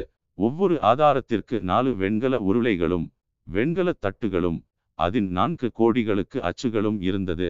கொப்பரையின் கீழிருக்க அந்த கொம்மைகள் ஒவ்வொன்றும் வார்ப்பு வேலையாக ஜலதாரைகளுக்கு நேராயிருந்தது. முப்பத்து ஒன்று. திறனைகளுக்குள்ளான அதன் வாய் மேலாக ஒரு முழம் உயர்ந்திருந்தது. அதன் வாய் ஒன்றரை முழ சக்கராகாரமும் தட்டையுமாய் அதன் வாயின் மேல் சித்திரங்களும் செய்யப்பட்டிருந்தது. அவைகளின் சவுக்கைகள் வட்டமாயிராமல் சதுரமாயிருந்தது. முப்பத்து இரண்டு அந்த நாலு உருளைகள் சவுக்கைகளின் கீழும் உருளைகளின் அச்சுகள் ஆதாரத்திலும் இருந்தது. ஒவ்வொரு உருளை ஒன்றரை முழ உயரமாயிருந்தது. முப்பத்து மூன்று உருளைகளின் வேலை இரதத்து உருளைகளின் வேலைக்கு ஒத்திருந்தது. அவைகளின் அச்சுகளும் சக்கரங்களும் வட்டங்களும் கம்பிகளும் எல்லாம் வார்ப்பு வேலையாயிருந்தது. முப்பத்து நான்கு. ஒவ்வொரு ஆதாரத்தினுடைய நாலு கோடிகளிலும் ஆதாரத்திலிருந்து புறப்படுகிற நாலு கொம்மைகள் இருந்தது. முப்பத்து ஐந்து. ஒவ்வொரு ஆதாரத்தின் தலைப்பிலும் அரைமுழ உயரமான சக்கராகாரமும் ஒவ்வொரு ஆதாரத்தினுடைய தலைப்பின் மேலும் அதிலிருந்து புறப்படுகிற அதன் கைப்பிடிகளும் சவுக்கைகளும் இருந்தது. முப்பத்து ஆறு. அவைகளில் இருக்கிற கைப்பிடிகளுக்கும் சவுக்கைகளுக்கும் இருக்கிற சந்துகளிலே கேருபீன்கள் சிங்கங்கள் பேரீந்துகளுடைய சித்திரங்களை தீர்த்திருந்தான் சுற்றிலும் ஒவ்வொன்றிலும் ஜலதாரைகளிலும் இருக்கும் இடங்களுக்கு தக்கதாய் செய்தான். முப்பத்து ஏழு. இந்த பிரகாரமாக அந்த பத்து ஆதாரங்களையும் செய்தான். அவைகளெல்லாம் ஒரே வார்ப்பும் ஒரே அளவும் ஒரேவித கொத்துவேலையுமாயிருந்தது முப்பத்து எட்டு. பத்து வெண்கல கொப்பரைகளையும் உண்டாக்கினான். ஒவ்வொரு கொப்பரை நாற்பது குடம் பிடிக்கும். நாலு முழ அகலமான ஒவ்வொரு கொப்பரையும் அந்த பத்து ஆதாரங்களில் ஒவ்வொன்றின் மேலும் வைக்கப்பட்டது. முப்பத்து ஒன்பது ஐந்து ஆதாரங்களை ஆலயத்தின் வலதுபுறத்திலும் ஐந்து ஆதாரங்களை ஆலயத்தின் இடதுபுறத்திலும் வைத்தான். கடல் தொட்டியை கிழக்கில் ஆலயத்தின் வலதுபுறத்திலே தெற்குக்கு நேராக வைத்தான். நாற்பது பின்பு ஈராம் கொப்பரைகளையும் சாம்பல் எடுக்கிற கரண்டிகளையும் கலங்களையும் செய்தான். இவ்விதமாய் ஈராம் கர்த்தருடைய ஆலயத்துக்காக ராஜாவாகிய சாலுமோனுக்கு செய்ய வேண்டிய எல்லா வேலையையும் செய்து முடித்தான். நாற்பத்து ஒன்று அவைகள் என்னவெனில் இரண்டு தூண்களும் இரண்டு தூண்களுடைய முனையின் மேல் இருக்கிற இரண்டு உருண்டை கும்பங்களும் தூண்களுடைய முனையின் மேல் இருக்கிற இரண்டு உருண்டை கும்பங்களை மூடும் இரண்டு வலைப்பின்னல்களும் நாற்பத்து இரண்டு தூண்களின் மேலுள்ள இரண்டு உருண்டை கும்பங்களை மூடும்படி ஒவ்வொரு வலைப்பின்னலுக்கும் பண்ணின இரண்டு வரிசை மாதளம்பழங்களும் ஆக இரண்டு வலைப்பின்னலுக்கும் நானூறு மாதளம்பழங்களும் நாற்பத்து மூன்று பத்து ஆதாரங்களும் ஆதாரங்களின் மேல் வைத்த பத்து கொப்பரைகளும் நாற்பத்து நான்கு ஒரு கடல் தொட்டியும் கடல் தொட்டியின் கீழிருக்கிற பன்னிரண்டு ரிஷபங்களும் நாற்பத்து ஐந்து செப்புச்சட்டிகளும் சாம்பல் கரண்டிகளும் கலங்களும் செய்தான். கர்த்தரின் ஆலயத்துக்காக ராஜாவாகிய சாலுமோனுக்கு ஈராம் செய்த இந்த எல்லா பணிமுட்டுகளும் சுத்தமான வெண்கலமாயிருந்தது. நாற்பத்து ஆறு யோர்தானுக்கு அடுத்த சமனான பூமியிலே சுக்கோத்துக்கும் சர்தானுக்கும் நடுவே களிமந்தரையிலே ராஜா இவைகளை வார்ப்பித்தான். நாற்பத்து ஏழு இந்த சகல பணிமுட்டுகளின் வெண்கலம் மிகவும் ஏராளமுமாயிருந்தபடியால் சாலுமோன் அவைகளை நிறுக்கவில்லை அதனுடைய நிறை இவ்வளவென்று ஆராய்ந்து பார்க்கவுமில்லை. நாற்பத்து எட்டு பின்னும் கர்த்தருடைய ஆலயத்துக்கு தேவையான பனிமுட்டுகளை எல்லாம் சாலுமோன் உண்டாக்கினான். அவையாவன பொன் பலிபீடத்தையும் சமூகத்தப்பங்களை வைக்கும் பொன்மேஜையையும் நாற்பத்து ஒன்பது சந்நிதி ஸ்தானத்திற்கு முன்பாக வைக்கும் பசும்பொன் விளக்குத்தண்டுகள் வலதுபுறமாக வைந்தையும் இடதுபுறமாக வைந்தையும் பொன்னான அதின் பூக்களோடும் விளக்குகளோடும் கத்தரிகளோடுங்கூட உண்டாக்கினான். ஐம்பது. பசும்பொன் கிண்ணங்களையும் வெட்டுக்கத்திகளையும் கலங்களையும் கலயங்களையும் தூபகலசங்களையும் மகா பரிசுத்தமான உள் ஆலயத்தினுடைய கதவுகளின் பொன்னான முளைகளையும் தேவாலயமாகிய மாளிகை கதவுகளின் பொன்னான முளைகளையும் செய்தான். ஐம்பத்து ஒன்று. இவ்விதமாய் ராஜாவாகிய சாலுமோன் கர்த்தருடைய ஆலயத்துக்காக செய்த வேலைகளெல்லாம் முடிந்தது. அப்பொழுது சாலுமோன் தன் தகப்பனாகிய தாவீது பரிசுத்தம் பண்ணும்படி நேர்ந்து கொண்ட வெள்ளியையும் பொன்னையும் பனிமுட்டுகளையும் கொண்டு வந்து கர்த்தருடைய ஆலயத்தின் பொக்கிஷங்களில் வைத்தான் Listen God. ஒன்று இராஜாக்கள் அதிகாரம் எட்டு ஒன்று அப்பொழுது கர்த்தருடைய உடன்படிக்கை பெட்டியை சீயோன் என்னும் தாவீதின் நகரத்திலிருந்து கொண்டு வரும்படி சாலுமோன் இஸ்ரவேலின் மூப்பரையும் கோத்திர பிரபுக்களாகிய இஸ்ரவேல் புத்திரரிலுள்ள பிதாக்களின் தலைவர் அனைவரையும் எருசலேமில் ராஜாவாகிய சாலுமோன் தன்னிடத்திலே கூடிவரச் செய்தான். இரண்டு இஸ்ரவேல் மனுஷர் எல்லாரும் ஏழாம் மாதமாகிய ஏத்தானீம் மாதத்து பண்டிகையிலே ராஜாவாகிய சாலுமோனிடத்தில் கூடி வந்தார்கள் மூன்று இஸ்ரவேலின் மூப்பர் அனைவரும் வந்திருக்கையில் ஆசாரியர் கர்த்தருடைய பெட்டியை எடுத்து நான்கு பெட்டியையும் ஆசரிப்பு கூடாரத்தையும் கூடாரத்திலிருந்த பரிசுத்த பணிமுட்டுகள் அனைத்தையும் சுமந்து கொண்டு வந்தார்கள். ஆசாரியரும் லேவியரும் அவைகளை சுமந்தார்கள். ஐந்து ராஜாவாகிய சாலுமோனும் அவனோடே கூடின இஸ்ரவேல் சபையனைத்தும் பெட்டிக்கு முன்பாக நடந்து எண்ணிக்கையும் கணக்குமில்லாத திரளான ஆடுகளையும் மாடுகளையும் பலியிட்டார்கள். ஆறு அப்படியே ஆசாரியர்கள் கர்த்தருடைய உடன்படிக்கை பெட்டியை ஆலயத்தின் சந்நிதி ஸ்தானமாகிய மகாபரிசுத்த ஸ்தானத்திலே கேருபீன்களுடைய செட்டைகளின் கீழே கொண்டு வந்து வைத்தார்கள். ஏழு கேருபீன்கள் பெட்டியிருக்கும் ஸ்தானத்திலே தங்கள் இரண்டு செட்டைகளையும் விரித்து உயர இருந்து பெட்டியையும் அதன் தண்டுகளையும் மூடிக்கொண்டிருந்தது.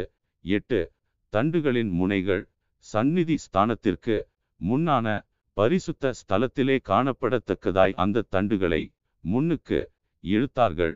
ஆகிலும் வெளியே அவைகள் காணப்படவில்லை. அவைகள் இந்நாள் வரைக்கும் அங்கே தான் இருக்கிறது. ஒன்பது. இஸ்ரவேல் புத்திரர் எகிப்து தேசத்திலிருந்து புறப்பட்ட பின் கர்த்தர் அவர்களோடே உடன்படிக்கை பண்ணுகிற போது மோசே ஓரேபிலே அந்த பெட்டியில் வைத்த இரண்டு கற்பலகைகளே அல்லாமல் அதிலே வேறொன்றும் இருந்ததில்லை. பத்து. அப்பொழுது ஆசாரியர்கள் பரிசுத்த ஸ்தலத்திலிருந்து புறப்படுகையில் மேகமானது கர்த்தருடைய ஆலயத்தை நிரப்பிற்று. பதினொன்று. மேகத்தி நிமித்தம் ஆசாரியர்கள் ஊழியஞ்செய்கிறதற்கு நிற்க கூடாமற் போயிற்று. கர்த்தருடைய மகிமை கர்த்தருடைய ஆலயத்தை நிரப்பிற்று. பன்னிரண்டு. அப்பொழுது சாலுமோன் காரிருளிலே வாசம் பண்ணுவேன் என்று கர்த்தர் சொன்னார் என்றும். பதிமூன்று. தேவரீர் வாசம் பண்ணத்தக்க வீடும் நீர் என்றைக்கும் தங்கத்தக்க நிலையான ஸ்தானமுமாகிய ஆலயத்தை உமக்கு கட்டினேன். என்றும் சொல்லி பதினான்கு ராஜா முகம் திரும்பி இஸ்ரவேல் சபையையெல்லாம் ஆசீர்வதித்தான் இஸ்ரவேல் சபையார் எல்லாரும் நின்றார்கள். பதினைந்து அவன் சொன்னது இஸ்ரவேலின் தேவனாகிய கர்த்தருக்கு ஸ்தோத்திரம் அவர் என் தகப்பனாகிய தாவீதுக்கு தம்முடைய வாக்கினால் சொன்னதை தம்முடைய கரத்தினால் நிறைவேற்றினார். பதினாறு அவர் நான் என் ஜனமாகிய இஸ்ரவேலை எகிப்திலிருந்து புறப்பட பண்ணின நாள் முதற்கொண்டு என் நாமம் விளங்கும்படி ஒரு ஆலயத்தை கட்ட வேண்டும் என்று நான் இஸ்ரவேலுடைய எல்லா கோத்திரங்களிலும் உள்ள ஒரு பட்டணத்தையும் தெரிந்து கொள்ளாமல் என் ஜனமாகிய இஸ்ரவேலின் மேல் அதிகாரியாயிருக்கும்படி தாவீதையே தெரிந்து கொண்டேன் என்றார். பதினேழு. இஸ்ரவேலின் தேவனாகிய கர்த்தரின் நாமத்திற்கு ஆலயத்தை கட்ட வேண்டும் என்கிற விருப்பம் என் தகப்பனாகிய தாவீதின் இருதயத்தில் இருந்தது. பதினெட்டு. ஆனாலும் கர்த்தர் என் தகப்பனாகிய தாவீதை நோக்கி என் நாமத்திற்கு ஆலயத்தை கட்ட வேண்டும். என்கிற விருப்பம் உன் மனதிலே இருந்தது. நல்ல காரியம்தான். பத்தொன்பது ஆகிலும் நீ அந்த ஆலயத்தை கட்டமாட்டாய் உன் கற்ப பிறப்பாகிய உன் குமாரனே என் நாமத்திற்கு அந்த ஆலயத்தை கட்டுவான் என்றார். இருபது இப்போதும் கர்த்தர் சொல்லிய தம்முடைய வார்த்தையை நிறைவேற்றினார். கர்த்தர் சொன்னபடியே நான் என் தகப்பனாகிய தாவீதின் ஸ்தானத்தில் எழும்பி இஸ்ரவேலின் சிங்காசனத்தின் மேல் உட்கார்ந்து இஸ்ரவேலின் தேவனாகிய கர்த்தரின் நாமத்திற்கு ஆலயத்தை கட்டினேன். இருபத்து ஒன்று கர்த்தர் நம்முடைய பிதாக்களை எகிப்து தேசத்திலிருந்து புறப்பட பண்ணின போது அவர்களோடே பண்ணின உடன்படிக்கை இருக்கிற பெட்டிக்காக அதிலே ஒரு ஸ்தானத்தை உண்டாக்கினேன் என்றான். இருபத்து இரண்டு பின்பு சாலுமோன் கர்த்தருடைய பலிபீடத்திற்கு முன்னே இஸ்ரவேல் சபையாரெல்லாருக்கும் எதிராக நின்று வானத்திற்கு நேராய் தன் கைகளை விரித்து இருபத்து மூன்று இஸ்ரவேலின் தேவனாகிய கர்த்தாவே மேலே வானத்திலும் கீழே பூமியிலும் உமக்கு ஒப்பான தேவன் இல்லை. தங்கள் முழு இருதயத்தோடும் உமக்கு முன்பாக நடக்கிற உமது அடியாருக்கு உடன்படிக்கையையும் கிருபையையும் காத்து வருகிறீர் இருபத்து நான்கு தேவரீர் என் தகப்பனாகிய தாவீது என்னும் உம்முடைய தாசனுக்கு செய்த வாக்குத்தத்தத்தை காத்தருளினீர் அதை உம்முடைய வாக்கினால் சொன்னீர்.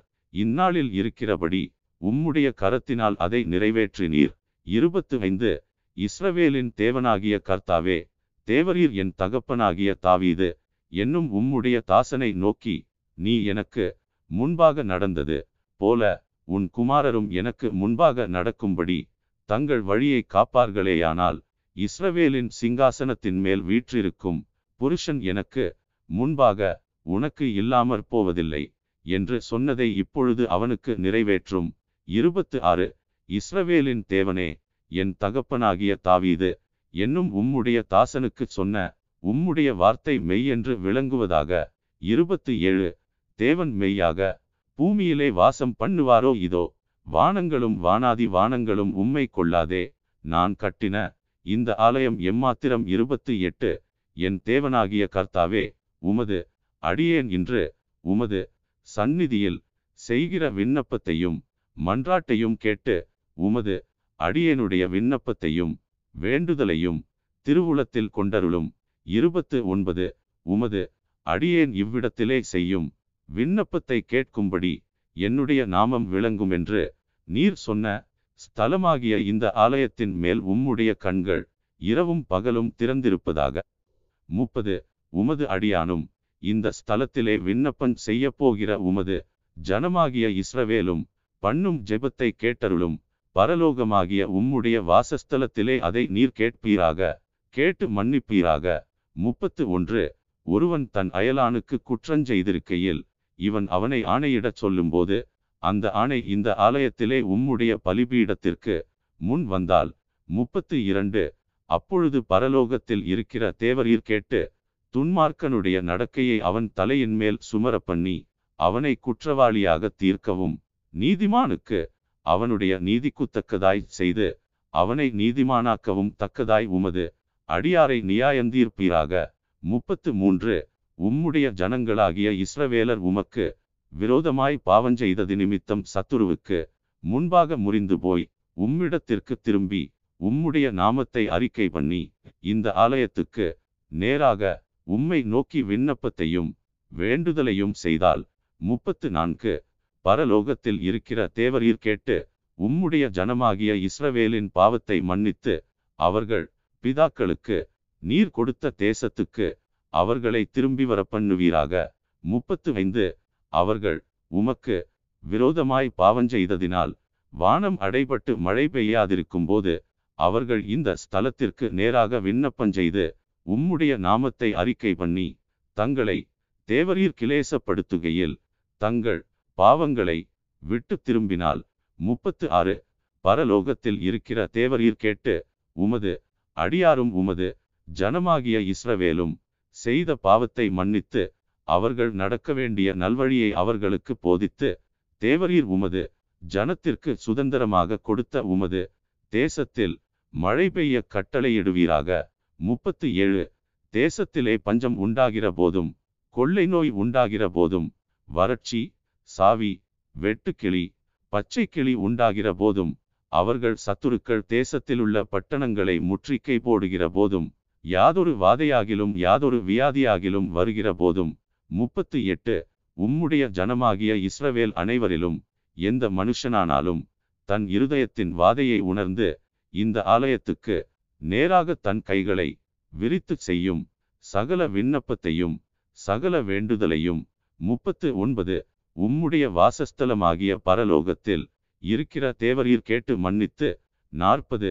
தேவரீர் எங்கள் பிதாக்களுக்கு கொடுத்த தேசத்தில் அவர்கள் உயிரோடிருக்கும் நாளெல்லாம் உமக்கு பயப்படும்படிக்கு தேவரீர் ஒருவரே எல்லா மனுபுத்திரரின் இருதயத்தையும் அறிந்தவராதலால் நீர் அவனவன் இருதயத்தை அறிந்திருக்கிறபடியே அவனவனுடைய வழிகளுக்கு தக்கதாக செய்து அவனவனுக்கு பலன் அளிப்பீராக. நாற்பத்து ஒன்று. உம்முடைய ஜனமாகிய இஸ்ரவேல் ஜாதியல்லாத அந்நிய ஜாதியார் உமது மகத்துவமான நாமத்தையும் உமது பலத்த கரத்தையும் உமது ஓங்கிய புயத்தையும் கேள்விப்படுவார்களே. நாற்பத்து இரண்டு. அப்படி கொத்த அந்நிய ஜாதியானும் உமது நாமத்து நிமித்தம் தூரதேசத்திலிருந்து வந்து இந்த ஆலயத்துக்கு நேராக விண்ணப்பம் பண்ணினால் நாற்பத்து மூன்று உமது வாசஸ்தலமாகிய பரலோகத்தில் இருக்கிற தேவரீர் அதை கேட்டு பூமியின் ஜனங்கள் எல்லாரும் உம்முடைய ஜனமாகிய இஸ்ரவேலைப் போல உமக்கு பயப்படும்படிக்கும் நான் கட்டின இந்த ஆலயத்துக்கு உம்முடைய நாமம் தரிக்கப்பட்டதென்று அறியும்படிக்கும் உம்முடைய நாமத்தை அறியத்தக்கதாக அந்த அந்நிய ஜாதியான் உம்மை நோக்கி வேண்டிக் கொள்வதின்படியெல்லாம் தேவரீர் செய்வீராக. நாற்பத்து நான்கு. நீர் உம்முடைய ஜனங்களை அனுப்பும் வழியிலே அவர்கள் தங்கள் சத்துருக்களோடு யுத்தம் பண்ண புறப்படும் போது நீர் தெரிந்து கொண்ட இந்த நகரத்துக்கும் உம்முடைய நாமத்துக்கு நான் கட்டின இந்த ஆலயத்துக்கும் நேராக கர்த்தரை நோக்கி விண்ணப்பம் பண்ணினாள் நாற்பத்து ஐந்து. பரலோகத்தில் இருக்கிற தேவரீர் அவர்கள் விண்ணப்பத்தையும் வேண்டுதலையும் கேட்டு அவர்கள் நியாயத்தை விசாரிப்பீராக. நாற்பத்து ஆறு பாவஞ்செய்யாத மனுஷன் இல்லையே. ஆகையால் அவர்கள் உமக்கு விரோதமாய் பாவஞ்செய்து தேவரீர் அவர்கள் மேல் கோபங்கொண்டு அவர்கள் சத்துருக்கள் கையில் அவர்களை ஒப்புக் கொடுத்து அந்த சத்துருக்கள் அவர்களை தூரத்திலாகிலும் சமீபத்திலாகிலும் இருக்கிற தங்கள் தேசத்திற்கு சிறைப்பிடித்து கொண்டு போகும்போது நாற்பத்து ஏழு அவர்கள் சிறைப்பட்டு போயிருக்கிற தேசத்திலே தங்களில் உணர்வடைந்து மனந்திரும்பி நாங்கள் பாவஞ்செய்து அக்கிரமம் பண்ணி துன்மார்க்கமாய் நடந்தோம் என்று தங்கள் சிறையிருப்பான தேசத்திலே உம்மை நோக்கி வேண்டுதல் செய்து நாற்பத்து எட்டு தங்களை சிறைபிடித்து கொண்ட தங்கள் சத்துருக்களின் தேசத்திலே தங்கள் முழு இருதயத்தோடும் தங்கள் முழு ஆத்துமாவோடும் உம்மிடத்தில் திரும்பி தேவரீர் தங்கள் பிதாக்களுக்கு கொடுத்த தங்கள் தேசத்திற்கும் தேவரீர் தெரிந்து கொண்ட இந்த நகரத்திற்கும் உம்முடைய நாமத்திற்கு நான் கட்டின இந்த ஆலயத்திற்கும் நேராக உம்மை நோக்கி விண்ணப்பம் பண்ணும்போது நாற்பத்து ஒன்பது உமது வாசஸ்தலமாகிய பரலோகத்தில் இருக்கிற தேவரீர் அவர்கள் விண்ணப்பத்தையும் வேண்டுதலையும் கேட்டு அவர்கள் நியாயத்தை விசாரித்து ஐம்பது உம்முடைய ஜனங்கள் உமக்கு விரோதமாய் செய்த பாவத்தையும் அவர்கள் உம்முடைய கட்டளையை மீறிய அவர்கள் துரோகங்களையும் எல்லாம் மன்னித்து அவர்களை சிறைபிடித்து கொண்டு போகிறவர்கள் அவர்களுக்கு இறங்கத்தக்கதான இரக்கத்தை அவர்களுக்கு கிடைக்க பண்ணுவீராக. ஐம்பத்து ஒன்று அவர்கள் எகிப்தென்கிற இருப்பு காலவாயின் நடுவிலிருந்து தேவரீர் புறப்பட பண்ணின உம்முடைய ஜனமும் உம்முடைய சுதந்திரமுமாய் இருக்கிறார்களே. ஐம்பத்து இரண்டு. அவர்கள் உம்மை நோக்கி வேண்டிக் கொள்ளுவதின் படியெல்லாம் தேவரீர் அவர்களுக்கு செய்யும்படி உம்முடைய கண்கள் உமது அடியானின் வேண்டுதலுக்கும் உமது ஜனமாகிய இஸ்ரவேலின் வேண்டுதலுக்கும் திறந்திருப்பதாக. ஐம்பத்து மூன்று. கர்த்தராகிய ஆண்டவரே நீர் எங்கள் பிதாக்களை எகிப்திலிருந்து புறப்பட பண்ணும்போது உம்முடைய தாசனாகிய மோசேயை கொண்டு சொன்னபடியே தேவரீர் பூமியின் சகல ஜனங்களிலும் அவர்களை உமக்கு சுதந்திரமாக பிரித்தெடுத்தீரே. என்று விண்ணப்பம் பண்ணினான். ஐம்பத்து நான்கு. சாலுமோன் கர்த்தரை நோக்கி இந்த ஜெபத்தையும் வேண்டுதலையும் எல்லாம் செய்து முடித்த பின்பு அவன் கர்த்தருடைய பலிபீடத்திற்கு முன்பாக தன் கைகளை வானத்திற்கு நேராக விரித்து முழங்கார்படியிட்டிருந்ததை விட்டெழுந்து ஐம்பத்து ஐந்து. நின்று கொண்டு இஸ்ரவேல் சபையையெல்லாம் ஆசீர்வதித்து உரத்த சத்தத்தோடே சொன்னது. ஐம்பத்து ஆறு. தாம் வாக்குத்தத்தம் பண்ணினபடியெல்லாம் தம்முடைய ஜனமாகிய இஸ்ரவேலுக்கு இளைப்பாறுதலை அருளின கர்த்தருக்கு ஸ்தோத்திரம். அவர் தம்முடைய தாசனாகிய மோசேயை கொண்டு சொன்ன அவருடைய நல்வார்த்தைகளில் எல்லாம் ஒரு வார்த்தையானாலும் தவறிப்போகவில்லை. ஐம்பத்து ஏழு நம்முடைய தேவனாகிய கர்த்தர் நம்மை கைவிடாமலும் நம்மை நெகிழவிடாமலும் அவர் நம்முடைய பிதாக்களோடு இருந்தது போல நம்மோடும் இருந்து ஐம்பத்து எட்டு நாம் அவருடைய வழிகளில் எல்லாரும் நடக்கிறதற்கும் அவர் நம்முடைய பிதாக்களுக்கு கட்டளையிட்ட அவருடைய கற்பனைகளையும் அவருடைய கட்டளைகளையும் அவருடைய நியாயங்களையும் கைக்கொள்ளுகிறதற்கும் நம்முடைய இருதயத்தை தம்மிடத்தில் சாயப்பண்ணுவாராக. ஐம்பத்து ஒன்பது கர்த்தரே தேவன் வேறொருவரும் இல்லை என்பதை பூமியின் ஜனங்கள் எல்லாம் அறியும்படியாக. அறுபது அவர் தமது அடியானுடைய நியாயத்தையும் தமது ஜனமாகிய இஸ்ரவேலின் நியாயத்தையும் அந்தந்த நாளில் நடக்கும் காரியத்துக்குத்தக்கதாய் விசாரிப்பதற்கு நான் கர்த்தருக்கு முன்பாக விண்ணப்பம் பண்ணின இந்த என்னுடைய வார்த்தைகள் இரவும் பகலும் நம்முடைய தேவனாகிய கர்த்தருடைய சந்நிதியில் இருப்பதாக அறுபத்து ஒன்று ஆதலால் இந்நாளில் இருக்கிறது போல நீங்கள் அவர் கட்டளைகளில் நடந்து அவர் கற்பனைகளை கைக்கொள்ள உங்கள் இருதயம் நம்முடைய தேவனாகிய கர்த்தரோடு உத்தமமாய் இருக்க கடவது என்றான். அறுபத்து இரண்டு. பின்பு ராஜாவும் அவனோடே இருந்த இஸ்ரவேலர் அனைவரும் கர்த்தருடைய சந்நிதியில் பலிகளை செலுத்தினார்கள். அறுபத்து மூன்று.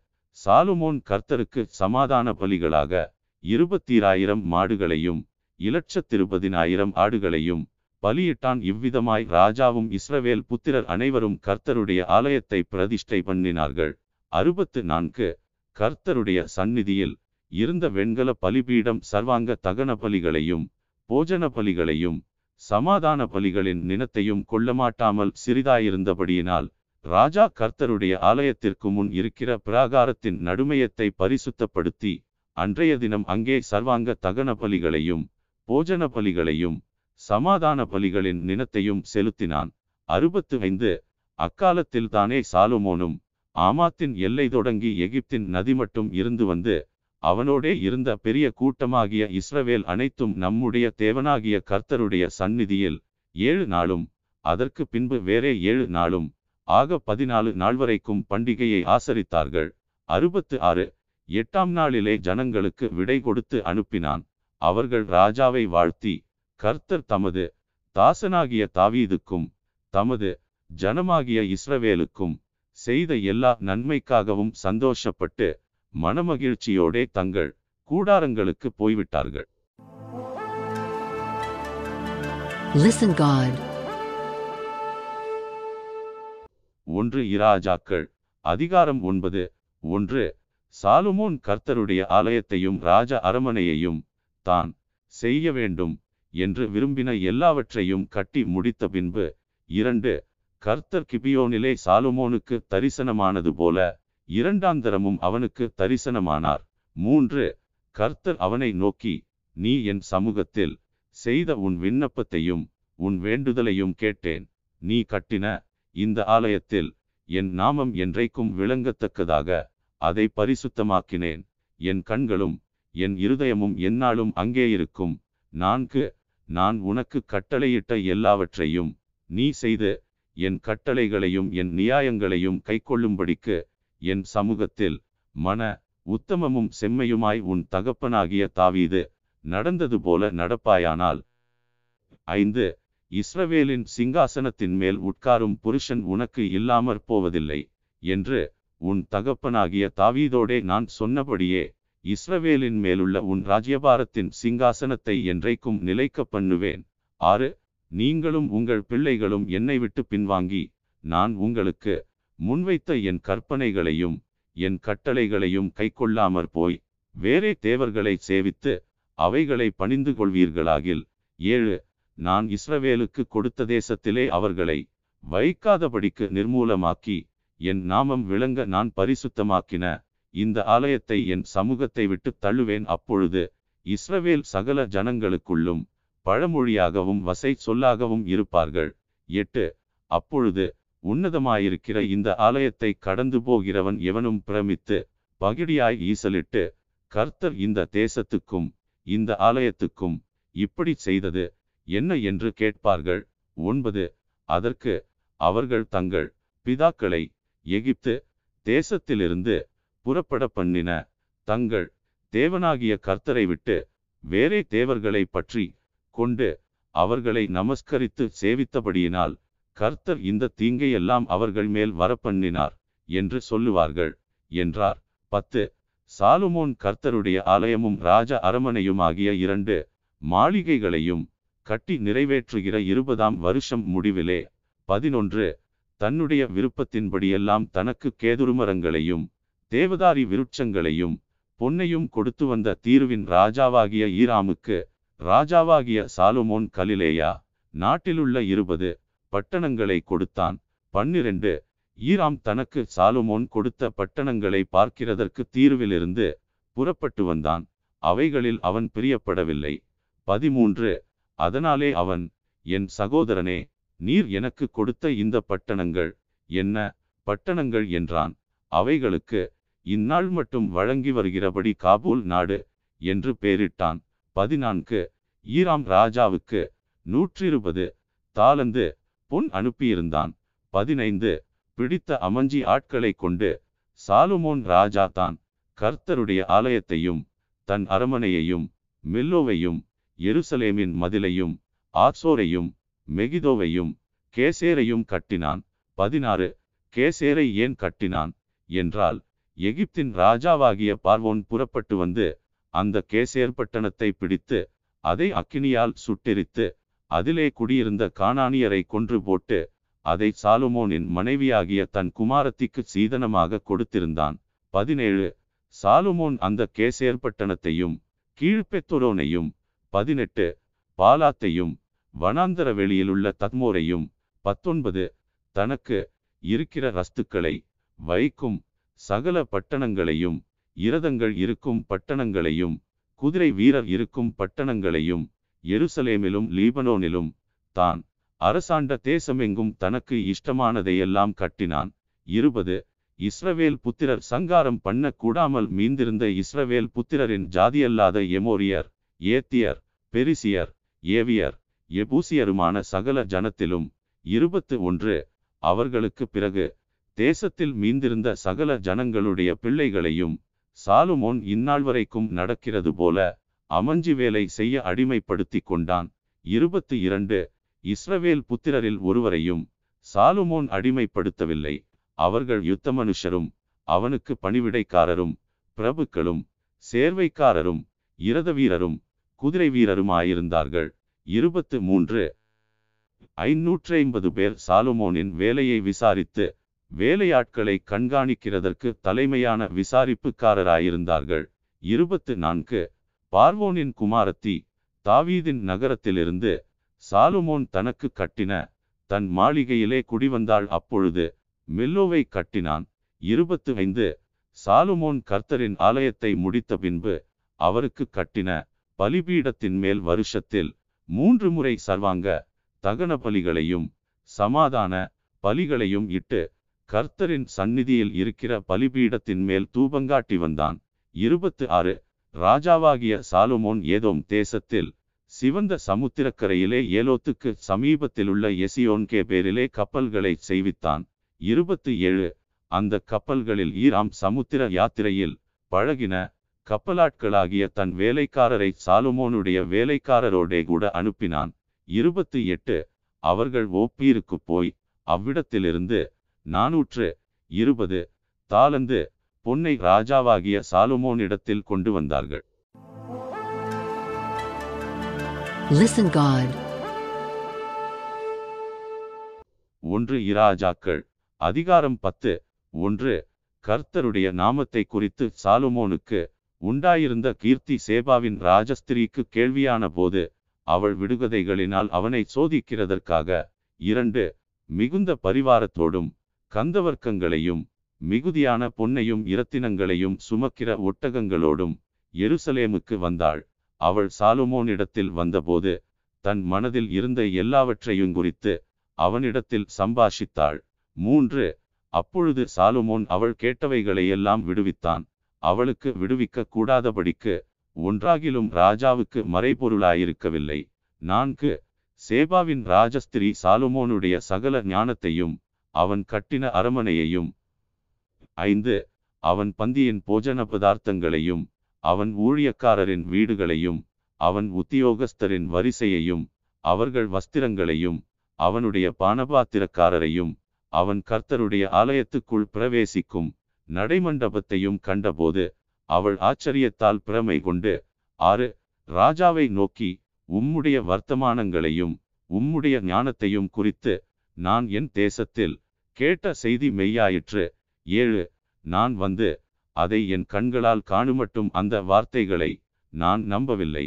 இவைகளில் பாதியாகிலும் எனக்கு அறிவிக்கப்படவில்லை என்று காண்கிறேன். நான் கேள்விப்பட்ட பிரஸ்தாபத்தை பார்க்கிலும் உம்முடைய ஞானமும் செல்வமும் அதிகமாயிருக்கிறது. எட்டு. உம்முடைய ஜனங்கள் பாக்கியவான்கள் எப்போதும் உமக்கு முன்பாக நின்று உம்முடைய ஞானத்தை கேட்கிற உம்முடைய ஊழியக்காரரும் பாக்கியவான்கள். ஒன்பது.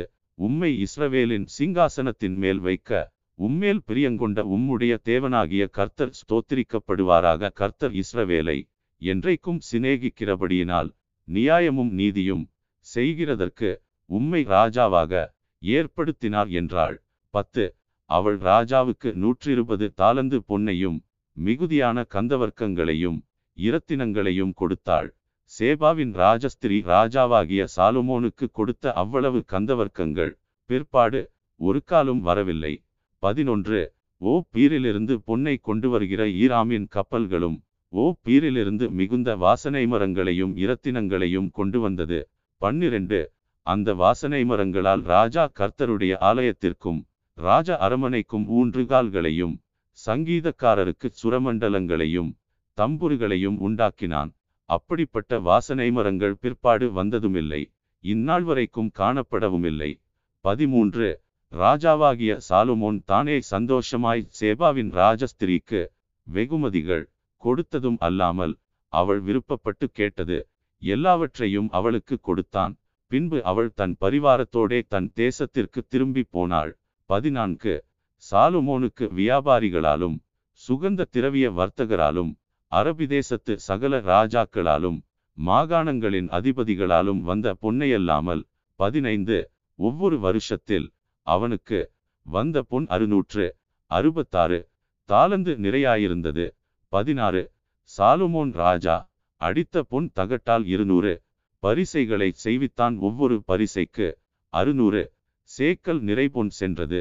பதினேழு அடித்த பொன் தகட்டால் முன்னூறு கேடகங்களையும் செய்வித்தான் ஒவ்வொரு கேடகத்திற்கு.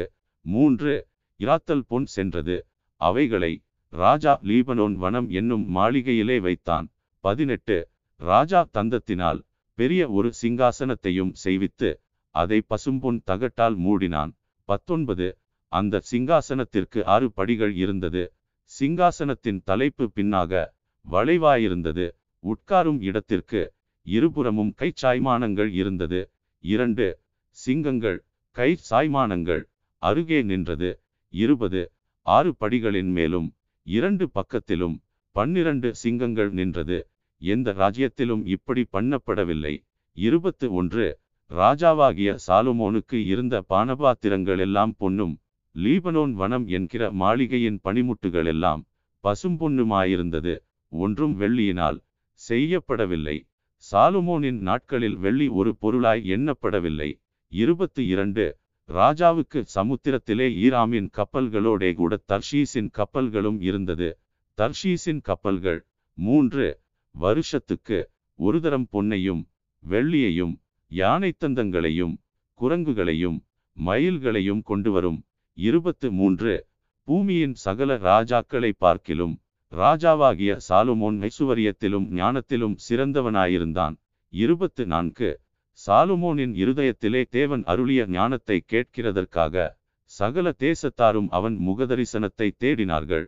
இருபத்து ஐந்து வருஷா வருஷம் அவரவர் தங்கள் காணிக்கையாகிய வெள்ளிப்பாத்திரங்களையும் பொற்பாத்திரங்களையும் வஸ்திரங்களையும் ஆயுதங்களையும் கந்தவர்க்கங்களையும் குதிரைகளையும் கோவேறு கழுதைகளையும் கொண்டு வருவார்கள். இருபத்து ஆறு சாலுமோன் இரதங்களையும் குதிரை வீரரையும் சேர்த்தான். அவனுக்கு ஆயிரத்து நானூறு இரதங்கள் இருந்தது. பன்னீராயிரம் குதிரை வீரரும் இருந்தார்கள். அவைகளை இரதங்கள் வைக்கும் பட்டணங்களிலும் அவர்களை எருசலேமில் தன்னிடத்திலும் வைத்திருந்தான். இருபத்து ஏழு எருசலேமிலே ராஜா வெள்ளியை கற்கள் போலவும் கேதுரு மரங்களை பள்ளத்தாக்குகளில் இருக்கும் காட்டத்தி மரங்கள் போலவும் அதிகமாக்கினான். இருபத்து எட்டு சாலுமோன் தனக்கு குதிரைகளையும் புடவைகளையும் எகிப்திலிருந்து அழைப்பித்தான் ராஜாவின் வர்த்தகர் புடவைகளை ஒப்பந்த விலைக்கிரயத்திற்கு வாங்கினார்கள். இருபத்து ஒன்பது எகிப்திலிருந்து வந்த ஒவ்வொரு இரதத்தின் விலை அறுநூறு வெள்ளி காசும் ஒவ்வொரு குதிரையின் விலை நூற்றைம்பது வெள்ளி காசுமாயிருந்தது.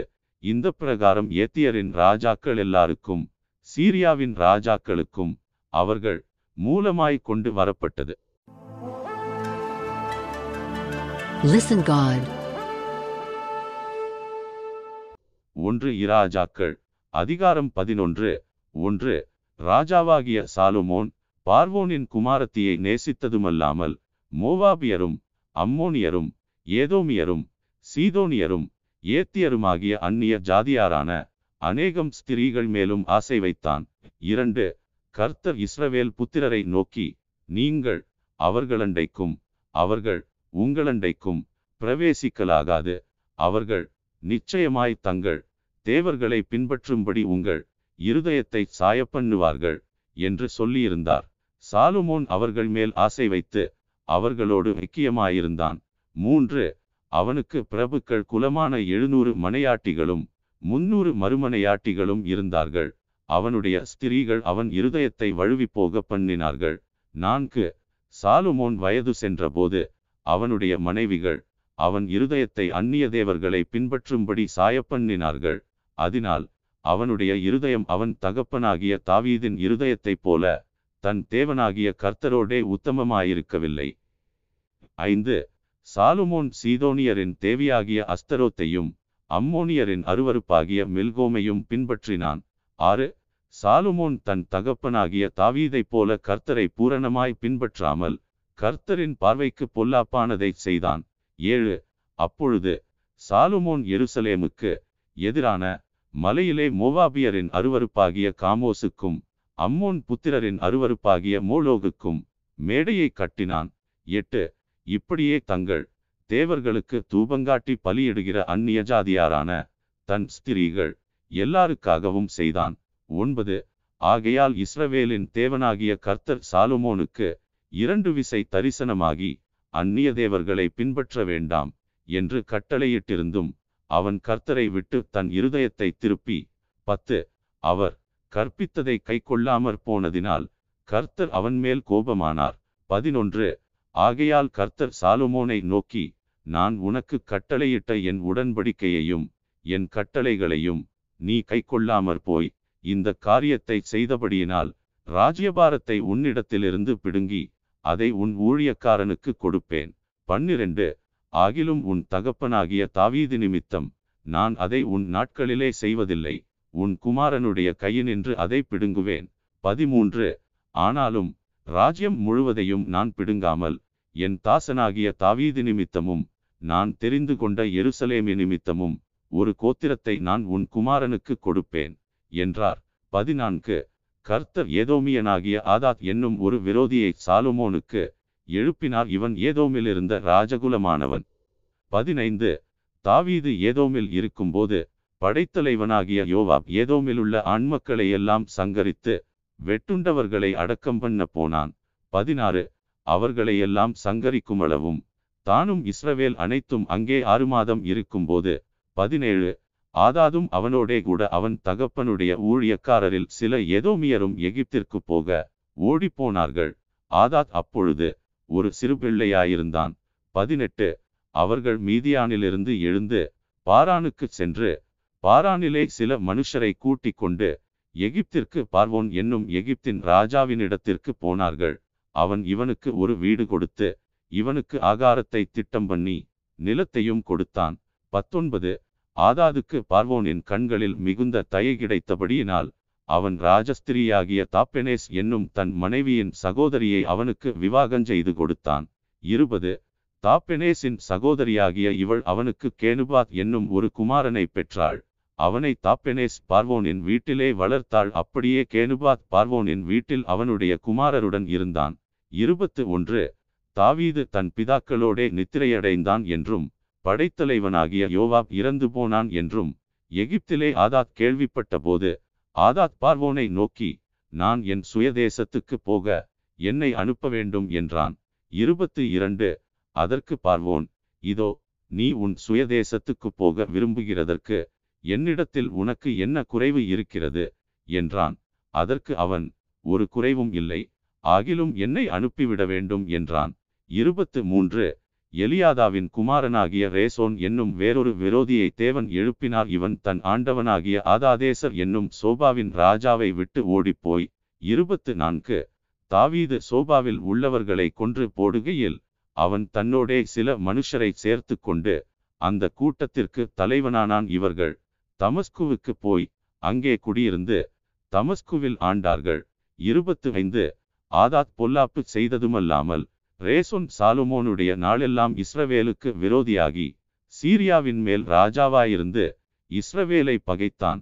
இருபத்து ஆறு சேரேதா ஊரிலுள்ள எப்ராயிம் மனுஷனாகிய நேபாத்தின் குமாரன் எருபயாம் என்னும் சாலுமோனின் ஊழியக்காரனும் ராஜாவுக்கு விரோதமாய் கையெடுத்தான். அவனுடைய தாய் செருகாள் என்னும் பேருள்ள ஒரு விதவை.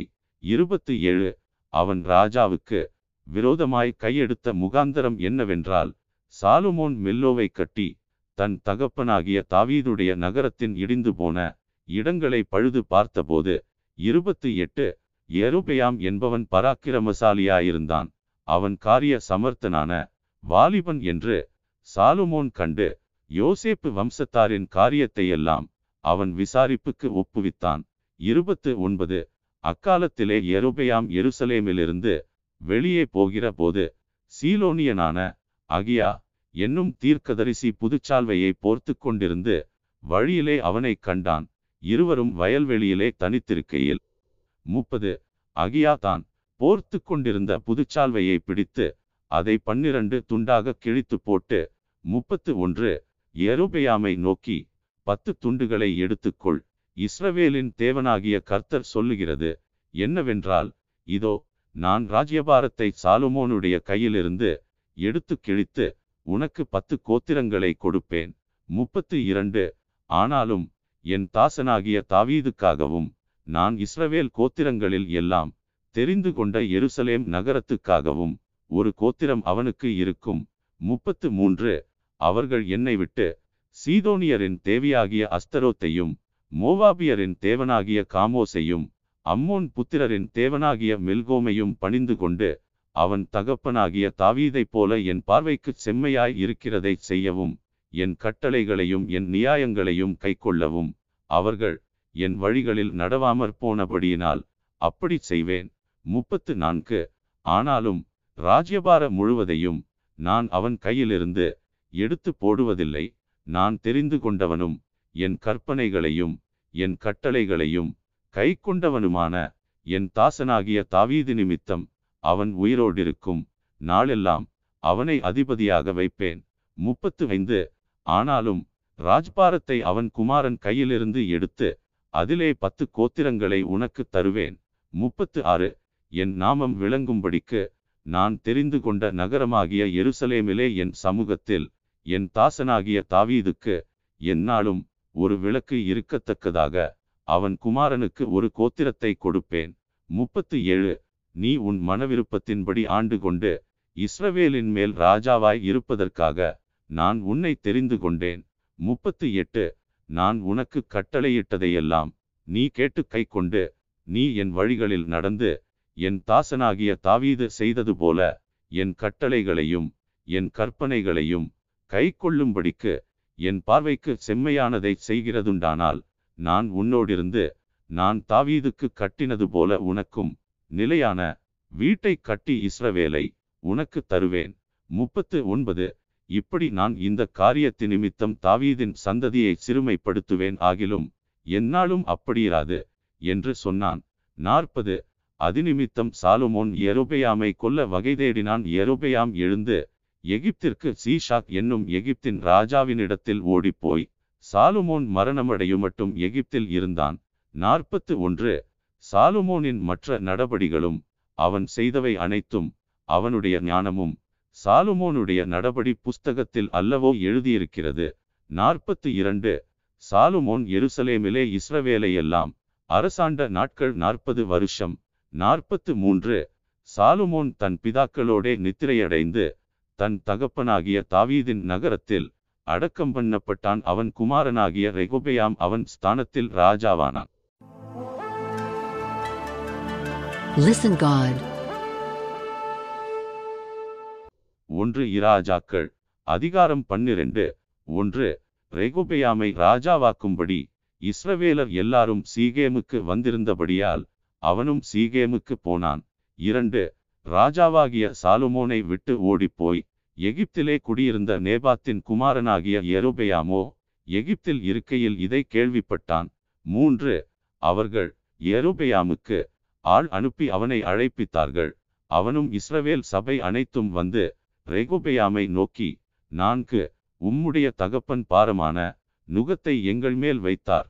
இப்போதும் நீர் உம்முடைய தகப்பன் சுமத்தின கடினமான வேலையையும் அவர் எங்கள் மேல் வைத்த பாரமான நுகத்தையும் இலகுவாக்கும். அப்பொழுது உம்மை சேவிப்போம் என்றார்கள். ஐந்து அதற்கு அவன் நீங்கள் போய் மூன்று நாள் பொறுத்து என்னிடத்தில் திரும்பி வாருங்கள் என்றான். அப்படியே ஜனங்கள் போயிருந்தார்கள். ஆறு அப்பொழுது ராஜாவாகிய ரெகொபெயாம் தன் தகப்பனாகிய சாலுமோன் உயிரோடிருக்கையில் அவன் சமூகத்தில் நின்ற முதியோரோடே ஆலோசனை பண்ணி இந்த ஜனங்களுக்கு மறுஉத்தரவு கொடுக்க நீங்கள் என்ன யோசனை சொல்லுகிறீர்கள்? என்று கேட்டான். ஏழு அதற்கு அவர்கள் நீர் இன்று இந்த ஜனங்களுக்கு சேவகனாகி அவர்களுக்கு இணங்கி அவர்கள் சொற்படி செய்து மறுமொழியாக நல்வார்த்தைகளை சொல்வீரானால் எந்நாளும் அவர்கள் உமக்கு ஊழியக்காரராயிருப்பார்கள் என்றார்கள்.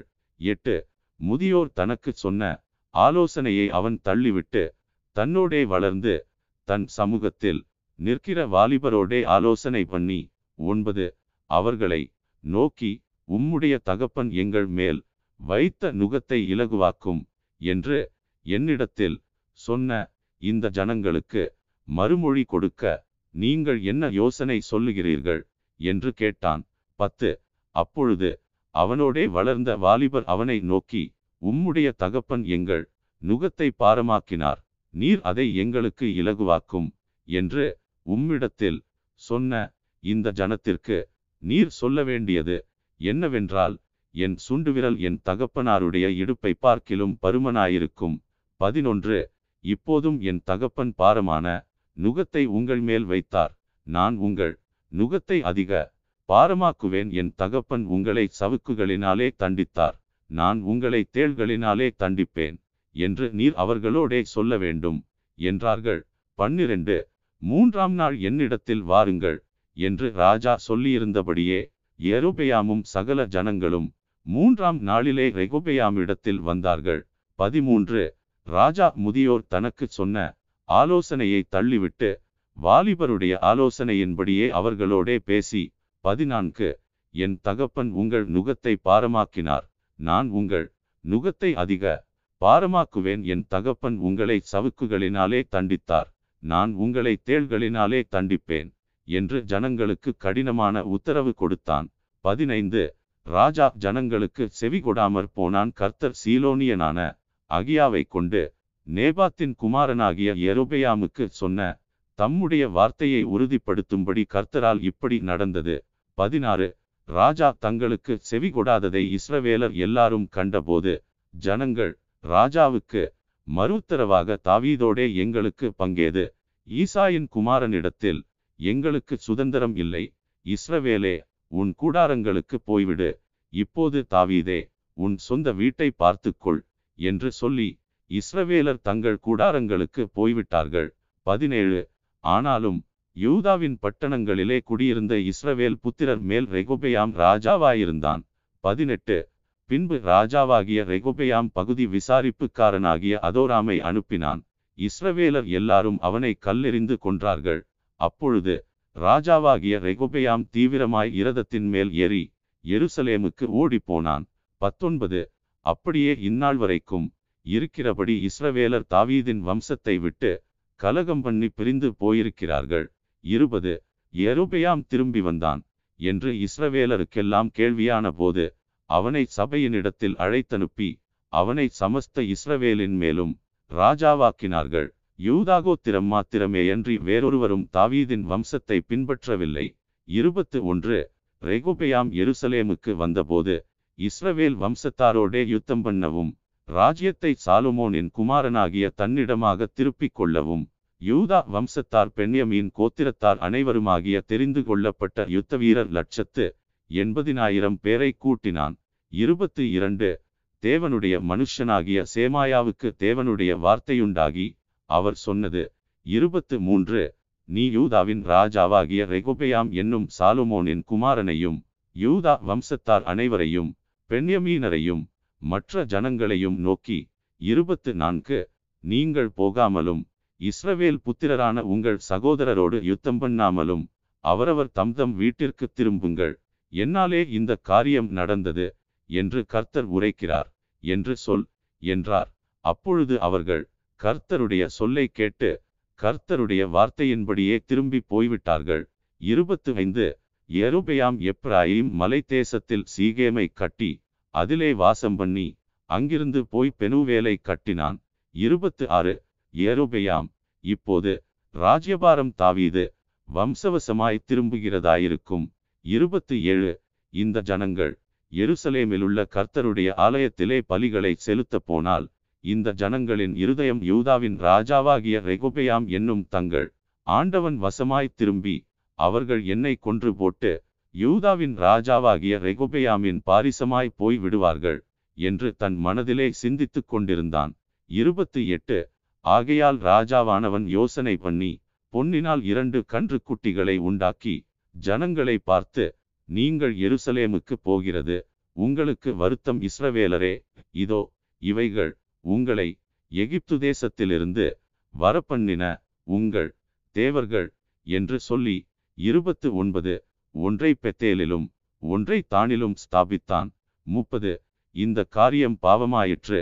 ஜனங்கள் இந்த ஒரு கன்றுக்குட்டிக்காக தான் மட்டும் போவார்கள். முப்பத்து ஒன்று. அவன் மேடையாகிய ஒரு கோவிலையும் கட்டி லேவியின் புத்திரராயிராத ஜனத்தில் ஈனமானவர்களை ஆசாரியராக்கினான். முப்பத்து இரண்டு. யூதாவில் ஆசரிக்கப்படும் பண்டிகை கொப்பாக எட்டாம் மாதம் பதினைந்தாம் தேதியிலே எருபையாம் ஒரு பண்டிகையையும் கொண்டாடி பலிபீடத்தின் மேல் பலியிட்டான். அப்படியே பெத்தேலிலே தான் உண்டாக்கின கன்றுக்குட்டிகளுக்கு பலியிட்டு தான் உண்டு பண்ணின மேடைகளின் ஆசாரியர்களை பெத்தேலிலே ஸ்தாபித்து முப்பத்து மூன்று தன் மனதிலே தானே நியமித்து கொண்ட எட்டாம் மாதம் பதினைந்தாம் தேதியிலே பெத்தேலில் தான் உண்டாக்கின பலிபீடத்தின் மேல் பலியிட்டு இஸ்ரவேல் புத்திரருக்கு பண்டிகையை ஏற்படுத்தி பலிபீடத்தின் மேல் பலியிட்டு தூபங்காட்டினான். Listen God. ஒன்று இராஜாக்கள் அதிகாரம் பதிமூன்று ஒன்று எருபெயாம் தூபங்காட்ட பலிபீடத்தண்டையிலே நிற்கையில் இதோ தேவனுடைய மனுஷன் ஒருவன் கர்த்தருடைய வார்த்தையின்படியே யூதாவிலிருந்து பெத்தேலுக்கு வந்து இரண்டு அந்த பலிபீடத்தை நோக்கி பலிபீடமே பலிபீடமே இதோ தாவீதின் வம்சத்தில் யோசியா என்னும் பேருள்ள ஒரு குமாரன் பிறப்பான் அவன் உன்மேல் தூபங்காட்டுகிற மேடைகளின் ஆசாரியர்களை உன்மேல் பலியிடுவான் மனுஷரின் எலும்புகளும் உன்மேல் சுட்டெரிக்கப்படும் என்பதை கர்த்தர் உரைக்கிறார் என்று கர்த்தருடைய வார்த்தையை கூறி மூன்று அன்றைய தினம் அவன் ஒரு அடையாளத்தையும் சொல்லி இதோ இந்த பலிபீடம் வெடித்து அதின்மேலுள்ள சாம்பல் கொட்டுண்டு போம் கர்த்தர் உரைத்ததற்கு இதுவே அடையாளம் என்றான். நான்கு பெத்தேலில் இருக்கிற அந்த பலிபீடத்திற்கு எதிராக தேவனுடைய மனுஷன் கூறின வார்த்தையை ராஜாவாகிய எருபெயாம் கேட்டபோது அவனை பிடியுங்கள் என்று தன் கையை பலிபீடத்திலிருந்து நீட்டினான். அவனுக்கு விரோதமாய் நீட்டின கை தன்னிடமாக முடக்க கூடாதபடிக்கு மரத்து போயிற்று. ஐந்து தேவனுடைய மனுஷன் கர்த்தருடைய வார்த்தையால் குறித்திருந்த அடையாளத்தின்படியே பலிபீடம் வெடித்து சாம்பல் பலிபீடத்திலிருந்து கொட்டுண்டு போயிற்று. ஆறு அப்பொழுது ராஜா தேவனுடைய மனுஷனுக்கு பிரதியுத்தரமாக நீ உன் தேவனாகிய கர்த்தருடைய சமூகத்தை நோக்கி வேண்டிக் கொண்டு என் கை முன் போலிருக்கும்படிக்கு எனக்காக விண்ணப்பம் பண்ண வேண்டும் என்றான். அப்பொழுது தேவனுடைய மனுஷன் கர்த்தருடைய சமூகத்தை நோக்கி வருந்தி விண்ணப்பம் செய்தான். ராஜாவின் கை முன்னிருந்தபடி சீர்பட்டது. ஏழு அப்பொழுது ராஜா தேவனுடைய மனுஷனை நோக்கி நீ என்னோடே கூட வீட்டுக்கு வந்து இளைப்பாறு உனக்கு வெகுமானம் தருவேன் என்றான். எட்டு தேவனுடைய மனுஷன் ராஜாவை நோக்கி நீர் எனக்கு உம்முடைய வீட்டில் பாதி கொடுத்தாலும் நான் உம்மோடே வருவதில்லை. இந்த ஸ்தலத்தில் அப்பம் புசிப்பதுமில்லை தண்ணீர் குடிப்பதுமில்லை. ஒன்பது ஏனென்றால் நீ அப்பம் புசியாமலும் தண்ணீர் குடியாமலும் போன வழியாய் திரும்பாமலும் இருவென்று கர்த்தர் தம்முடைய வார்த்தையால் எனக்கு கட்டளையிட்டிருக்கிறார் என்று சொல்லி பத்து அவன் பெத்தேலுக்கு வந்த வழியாய் திரும்பாமல் வேறு வழியாய் போய்விட்டான். பதினொன்று. கிழவனான ஒரு தீர்க்கதரிசி பெத்தேலிலே குடியிருந்தான். அவன் குமாரர் வந்து தேவனுடைய மனுஷன் அன்றைய தினம் பெத்தேலிலே செய்த எல்லா செய்கைகளையும் அவன் ராஜாவோடே சொன்ன வார்த்தைகளையும் தங்கள் தகப்பனுக்கு அறிவித்தார்கள். பன்னிரண்டு.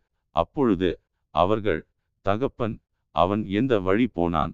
என்று அவர்களை கேட்டான். யூதாவிலிருந்து வந்த தேவனுடைய மனுஷன் போன வழி இன்னதென்று அவன் குமாரர் பார்த்திருந்தபடியால் பதிமூன்று அவன் தன் குமாரருடனே கழுதையின் மேல் சேனம் வைத்து கொடுங்கள் என்றான். அவர்கள் கழுதையின் மேல் சேனம் வைத்து கொடுத்தபின் அவன் அதின் மேல் எரி பதினான்கு தேவனுடைய மனுஷனை தொடர்ந்து போய் ஒரு கர்வாலி மரத்தின் கீழ் உட்கார்ந்திருக்கிற அவனைக் கண்டு யூதாவிலிருந்து வந்த தேவனுடைய மனுஷன் நீர்தானா என்று அவனை கேட்டதற்கு அவன் நான் தான் என்றான். பதினைந்து. அப்பொழுது அவனை நோக்கி என்னோடே வீட்டுக்கு வந்து அப்பம் புசியும் என்றான். பதினாறு. அதற்கு அவன் நான் உம்மோடே திரும்பவும் உம்மோடே உள்ளே போகவும் மாட்டேன் இந்த ஸ்தலத்திலே உம்மோடே நான் அப்பம் புசிக்கவும் தண்ணீர் குடிக்கவும் மாட்டேன் பதினேழு. ஏனென்றால் நீ அப்பம் புசியாமலும் அங்கே தண்ணீர் குடியாமலும் நீ போன வழியாய் திரும்பி வராமலும் இரு என்று கர்த்தருடைய வார்த்தை எனக்கு உண்டாயிருக்கிறது என்றான். பதினெட்டு அதற்கு அவன் உம்மை போல நானும் தீர்க்கதரிசிதான். அவன் அப்பம் புசித்து தண்ணீர் குடிக்க நீ அவனை திருப்பி உன் வீட்டுக்கு அழைத்து கொண்டு வா என்று ஒரு தூதன் கர்த்தருடைய வார்த்தையாக என்னோடே சொன்னான் என்று அவனிடத்தில் போய் சொன்னான். பத்தொன்பது அப்பொழுது அவன் இவனோடே திரும்பி போய் இவன் வீட்டிலே அப்பம் புசித்து தண்ணீர் குடித்தான். இருபது அவர்கள் பந்தியில் உட்கார்ந்திருக்கிற போது அவனை திருப்பிக் கொண்டு வந்த தீர்க்கதரிசிக்கு கர்த்தருடைய வார்த்தை உண்டானதினால் இருபத்து ஒன்று அவன் யூதாவிலிருந்து வந்த தேவனுடைய மனுஷனை பார்த்து சத்தமிட்டு உன் தேவனாகிய கர்த்தர் உனக்கு கற்பித்த கட்டளையை நீ கைக்கொள்ளாமல் கர்த்தருடைய வாக்கை மீறி இருபத்து இரண்டு அப்பம் புசிக்கவும் தண்ணீர் குடிக்கவும் வேண்டாம் என்று அவர் விளக்கின ஸ்தலத்திற்கு நீ திரும்பி. அப்பம் புசித்து தண்ணீர் குடித்தபடியினால் உன்னுடைய பிரேதம் உன் பிதாக்களின் கல்லறையிலே சேருவதில்லை என்று கர்த்தர் சொல்லுகிறார் என்றான். இருபத்து மூன்று அவன் போஜனபானம் பண்ணி முடிந்த பின்பு அந்த தீர்க்கதரிசியை திருப்பிக் கொண்டு வந்தவன் அவனுக்கு கழுதையின் மேல் சேனம் வைத்து கொடுத்தான். இருபத்து நான்கு அவன் போன பிற்பாடு வழியிலே ஒரு சிங்கம் அவனுக்கு எதிர்ப்பட்டு அவனை கொன்று போட்டது. அவன் பிரேதம் வழியிலே கிடந்தது. கழுதை அதிநண்டையிலே நின்றது சிங்கமும் பிரேத தண்டையிலே நின்றது. இருபத்து ஐந்து. அந்த வழியே கடந்து வருகிற மனுஷர் வழியிலே கிடக்கிற பிரேதத்தையும் பிரேதத்தண்டையிலே நிற்கிற சிங்கத்தையும் கண்டு கிழவனான தீர்க்கதரிசி குடியிருந்த பட்டணத்திலே வந்து சொன்னார்கள் இருபத்து ஆறு. அவனை வழியிலிருந்து திரும்ப பண்ணின தீர்க்கதரிசி அதை கேட்டபோது அவன் கர்த்தருடைய வாக்கை மீறின தேவனுடைய மனுஷன்தான்.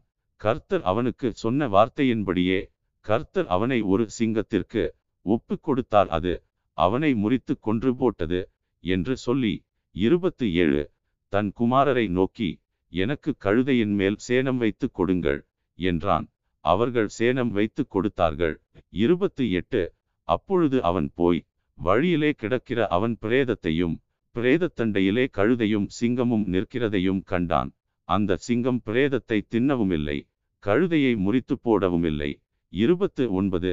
அப்பொழுது கிழவனான அந்த தீர்க்கதரிசி தேவனுடைய மனுஷனின் பிரேதத்தை எடுத்து அதை கழுதையின் மேல் வைத்து அதற்காக துக்கங்கொண்டாடவும் அதை அடக்கம் பண்ணவும் அதை தன் பட்டணத்திற்கு கொண்டு வந்து முப்பது. அவன் பிரேதத்தை தன்னுடைய கல்லறையிலே வைத்தான். அவனுக்காக ஐயோ என் சகோதரனே என்று புலம்பி துக்கங்கொண்டாடினார்கள். முப்பத்து ஒன்று. அவனை அடக்கம் பண்ணின பின்பு அவன் தன் குமாரரை நோக்கி நான் மறிக்கும்போது தேவனுடைய மனுஷன் அடக்கம் பண்ணப்பட்ட கல்லறையிலே என்னையும் நீங்கள் அடக்கம் பண்ணி அவன் எலும்புகளண்டையிலே என் எலும்புகளையும் வையுங்கள். முப்பத்து இரண்டு அவன் பெத்தேலில் இருக்கிற பலிபீடத்திற்கும் சமாரியாவின் பட்டணங்களில் இருக்கிற மேடைகளாகிய சகல கோவில்களுக்கும் விரோதமாக கூறின கர்த்தருடைய வார்த்தை நிச்சயமாய் நிறைவேறும் என்றான். முப்பத்து மூன்று இந்த நடபடிக்கு பின்பு எருபெயாம் தன் பொல்லாத வழியை விட்டு திரும்பாமல் மறுபடியும் ஜனத்தில் ஈனமானவர்களை மேடைகளின் ஆசாரியராக்கினான். எவன் மேல் அவனுக்கு மனதிருந்ததோ அவனை பிரதிஷ்டை பண்ணினான். அப்படிப்பட்டவர்கள் மேடைகளின் ஆசாரியரானார்கள். முப்பத்து நான்கு. எருபெயாமின் வீட்டாரை பூமியின் மேல் வைக்காமல் அதம்பண்ணி அழிக்கும்படியாக இந்த காரியம் அவர்களுக்கு பாவமாயிற்று. Listen God. ஒன்று இராஜாக்கள் அதிகாரம் பதினான்கு. ஒன்று அக்காலத்திலே எருபெயாமின் குமாரனாகிய அபியா வியாதியில் விழுந்தான். இரண்டு அப்பொழுது எருபெயாம் தன் மனைவியை பார்த்து நீ எழுந்து நீ எருபெயாமின் மனைவி என்று ஒருவரும் அறியாதபடிக்கு வேஷம் மாறி சீலோவுக்கு போ. இந்த ஜனத்தின் மேல் நான் ராஜாவாவேன் என்று என்னோடே சொன்ன தீர்க்கதரிசியாகிய அகியா அங்கே இருக்கிறான். மூன்று நீ உன் கையிலே பத்து அப்பங்களையும் பணியாரங்களையும் ஒரு கலசம் தேனையும் எடுத்துக்கொண்டு அவனிடத்துக்கு போ. பிள்ளைக்கு சம்பவிக்கப் போகிறது. இன்னதென்று அவன் உனக்கு அறிவிப்பான் என்றான். நான்கு அப்படியே எரோபெயாமின் மனைவி செய்தாள். அவள் எழுந்து சீலோவுக்கு போய் அகியாவின் வீட்டிற்குள் பிரவேசித்தாள். அகியாவோ முதிர் வயதானதினால் அவன் கண்கள் மங்களடைந்து பார்க்க கூடாதிருந்தான். ஐந்து கர்த்தர் அகியாவினிடத்தில் இதோ எருபெயாமின் மனைவி வியாதியாயிருக்கிற தன் குமாரனுக்காக உன்னை ஒரு விசேஷம் கேட்க வருகிறாள். நீ அவளுக்கு இன்ன இன்ன பிரகாரமாக சொல்ல வேண்டும். அவள் உட்பிரவேசிக்கிற போது தன்னை அந்நிய ஸ்திரீயாக காண்பிப்பாள் என்றார். ஆறு ஆகையால் வாசற்படிக்குள் பிரவேசிக்கும் அவளுடைய நடையின் சத்தத்தை அகியா கேட்டவுடனே அவன் எருபெயாமின் மனைவியே உள்ளே வா உன்னை அந்நிய ஸ்திரீயாக காண்பிக்கிறதென்ன? துக்க செய்தியை உனக்கு அறிவிக்க நான் அனுப்பப்பட்டேன். ஏழு நீ போய் எருபெயாமை நோக்கி இஸ்ரவேலின் தேவனாகிய கர்த்தர் சொல்லுகிறது என்னவென்றால் ஜனத்தினின்று உன்னை நான் உயர்த்தி உன்னை இஸ்ரவேல் என்னும் என் ஜனத்தின் மேல் அதிபதியாக வைத்தேன். எட்டு நான் ராஜ்யபாரத்தை தாவீது வம்சத்தாரின் கையிலிருந்து பிடுங்கி உனக்கு கொடுத்தேன். ஆனாலும் என் கற்பனைகளை கைக்கொண்டு என் பார்வைக்கு செம்மையானதையே செய்ய தன் முழு இருதயத்தோடும் என்னை பின்பற்றின என் தாசனாகிய தாவீதைப் போல நீ இராமல் ஒன்பது உனக்கு முன்னிருந்த எல்லாரை பார்க்கிலும் பொல்லாப்பு செய்தாய் எனக்கு கோபம் உண்டாக்க நீ போய் உனக்கு அந்நிய தேவர்களையும் வார்க்கப்பட்ட விக்கிரகங்களையும் உண்டு பண்ணி உனக்கு புறம்பே என்னை தள்ளிவிட்டாய் பத்து ஆகையால் இதோ நான் எருபெயாமுடைய வீட்டின் மேல் பொல்லாப்பை வரப்பண்ணி எருபெயாமுக்கு சுவர் மேல் நீர்விடும் ஒரு நாய் முதலாயிராதபடிக்கு இஸ்ரவேலிலே அடைபட்டவனையும் விடுபட்டவனையும் சங்காரம் பண்ணி குப்பை கழித்து போடப்படுகிறது போல எருபெயாமின் பின்னடியாரை அவர்கள் கட்டோடே அற்று போகுமட்டும் கழித்து போடுவேன் என்றார். பதினொன்று. எருபெயாமின் சந்ததியாரில் பட்டணத்திலே சாகிறவனை நாய்கள் தின்னும் வெளியிலே சாகிறவனை ஆகாயத்தின் பறவைகள் தின்னும் கர்த்தர் இதை உரைத்தார். பன்னிரண்டு ஆகையால் நீ எழுந்து உன் வீட்டுக்குப் போ உன் கால்கள் பட்டணத்திற்குள் பிரவேசிக்கையில் பிள்ளையாண்டான் செத்துப் போவான். பதிமூன்று அவனுக்காக இஸ்ரவேலர் எல்லாரும் துக்கங்கொண்டாடி அவனை அடக்கம் பண்ணுவார்கள். எருபெயாமின் வீட்டாரில் இஸ்ரவேலில் தேவனாகிய கர்த்தருக்கு முன்பாக அவனிடத்திலே நல்ல காரியம் காணப்பட்டதினால் எருபெயாமின் சந்ததியில் அவன் ஒருவனே கல்லறைக்குட்படுவான். பதினான்கு ஆனாலும் கர்த்தர் தமக்கு இஸ்ரவேலின் மேல் ஒரு ராஜாவை எழும்ப பண்ணுவார். அவன் அந்நாளிலே எருபெயாமின் வீட்டாரை சங்கரிப்பான். இப்போதே இது நடந்தேறும். பதினைந்து. தண்ணீரிலே நாணல் அசைகிறது போல கர்த்தர் இஸ்ரவேலை முறித்த செய்ய பண்ணி அவர்கள் பிதாக்களுக்கு தாம் கொடுத்த இந்த நல்ல தேசத்திலிருந்து இஸ்ரவேலை வேரோடே பிடுங்கி அவர்கள் தங்களுக்கு தோப்பு விக்கிரகங்களை வைத்து கர்த்தருக்கு கோபம் உண்டாக்கினபடியினால் அவர்களை நதிக்கப்பாலே சிதறடித்து பதினாறு எருபெயாம் செய்ததும் இஸ்ரவேலை செய்யப்பண்ணினதுமான பாவத்தி நிமித்தம் இஸ்ரவேலை ஒப்பு கொடுத்து விடுவார் என்றான். பதினேழு அப்பொழுது எருபெயாமின் மனைவி எழுந்து புறப்பட்டு திர்சாவுக்கு வந்தாள். அவள் வாசற்படியிலே வருகையில் பிள்ளையாண்டான் செத்து போனான். பதினெட்டு கர்த்தர் தீர்க்கதரிசியாகிய அகியா என்னும் தமது ஊழியக்காரனை கொண்டு சொன்ன வார்த்தையின்படியே அவர்கள் அவனை அடக்கம் பண்ணி இஸ்ரவேலர் எல்லாரும் அவனுக்காக துக்கங்கொண்டாடினார்கள். பத்தொன்பது. எருபெயாம் யுத்தம் பண்ணினதும் ஆண்டதுமான அவனுடைய மற்ற வர்த்தமானங்கள் இஸ்ரவேல் ராஜாக்களின் நாளாகம புஸ்தகத்தில் எழுதியிருக்கிறது. இருபது. எருபெயாம் ராஜ்யபாரம் பண்ணின காலம் இருபத்திரண்டு. வருஷம் அவன் தன் பிதாக்களோடே நித்திரையடைந்த பின் அவன் குமாரனாகிய நாதாப் அவன் ஸ்தானத்தில் ராஜாவானான். இருபத்து ஒன்று. சாலுமோனின் குமாரனாகிய ரெகுபெயாம் யூதாவிலே ராஜ்யபாரம் பண்ணினான். ரெகுபெயாம் ராஜாவாகிற போது நாற்பத்தொரு வயதாயிருந்து கர்த்தர் தம்முடைய நாமம் விளங்கும்படி இஸ்ரவேல் கோத்திரங்களிலெல்லாம் தெரிந்து கொண்ட நகரமாகிய எருசலேமிலே பதினேழு வருஷம் ராஜ்யபாரம் பண்ணினான். அம்மோன் ஜாதியான அவனுடைய தாயின் பேர் நாமாள். இருபத்து இரண்டு யூதாஜனங்கள் கர்த்தரின் பார்வைக்கு பொல்லாப்பானதைச் செய்து தாங்கள் செய்து வருகிற தங்களுடைய பாவங்களினால் தங்கள் பிதாக்கள் செய்த எல்லாவற்றை பார்க்கிலும் அவருக்கு அதிக எரிச்சலை மூட்டினார்கள். இருபத்து மூன்று. அவர்களும் உயர்ந்த சகல மேட்டின் மேலும் பச்சையான சகல மரத்தின் கீழும் மேடைகளையும் சிலைகளையும் தோப்பு விக்கிரகங்களையும் தங்களுக்கு உண்டாக்கினார்கள். இருபத்து நான்கு.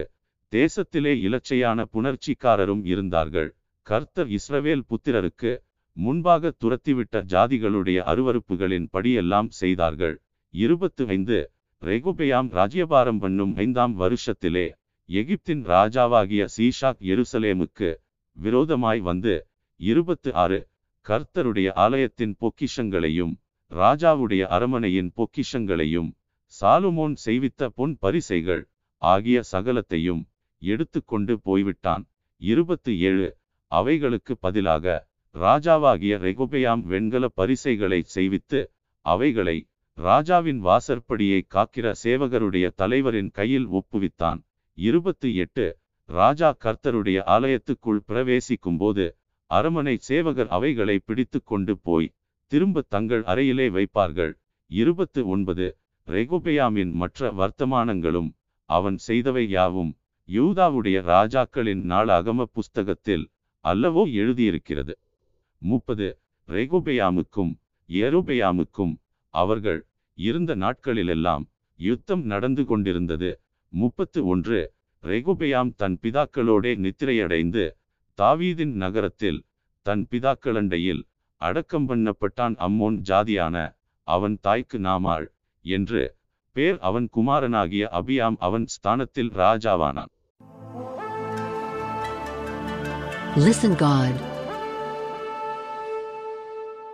ஒன்று இராஜாக்கள் அதிகாரம் பதினாறு. ஒன்று பாஷாவுக்கு விரோதமாக கர்த்தருடைய வார்த்தை ஆனானியின் குமாரனாகிய எகுவுக்கு உண்டாயிற்று. அவர் இரண்டு நான் உன்னை தூளிலிருந்து உயர்த்தி உன்னை என் ஜனமாகிய இஸ்ரவேலின் மேல் தலைவனாக வைத்திருக்கையில் நீ எரோபெயாமின் வழியிலே நடந்து என் ஜனமாகிய இஸ்ரவேல் தங்கள் பாவங்களால் எனக்கு கோபமுண்டாக்கும்படி அவர்களை பாவஞ்செய்ய பண்ணுகிறபடியினால் மூன்று இதோ நான் பாஷாவின் பின்னடியாரையும் அவன் வீட்டாரின் பின்னடியாரையும் அழித்து போட்டு உன் வீட்டை நேபாத்தின் குமாரனாகிய எரோபெயாமின் வீட்டைப் போல ஆக்குவேன். நான்கு பாஷாவின் சந்ததியிலே பட்டணத்தில் சாகிறவனை நாய்கள் தின்னும் வெளியிலே சாகிறவனை ஆகாயத்து பறவைகள் தின்னும் என்றார். ஐந்து பாஷாவின் மற்ற வர்த்தமானங்களும் அவன் செய்ததும் அவனுடைய வல்லமையும் இஸ்ரவேல் ராஜாக்களின் நாளாகம புஸ்தகத்தில் அல்லவோ எழுதியிருக்கிறது. ஆறு பாஷா தன் பிதாக்களோடே நித்திரையடைந்து திர்சாவில் அடக்கம் பண்ணப்பட்டான். அவன் குமாரனாகிய ஏலா அவன் ஸ்தானத்தில் ராஜாவானான்.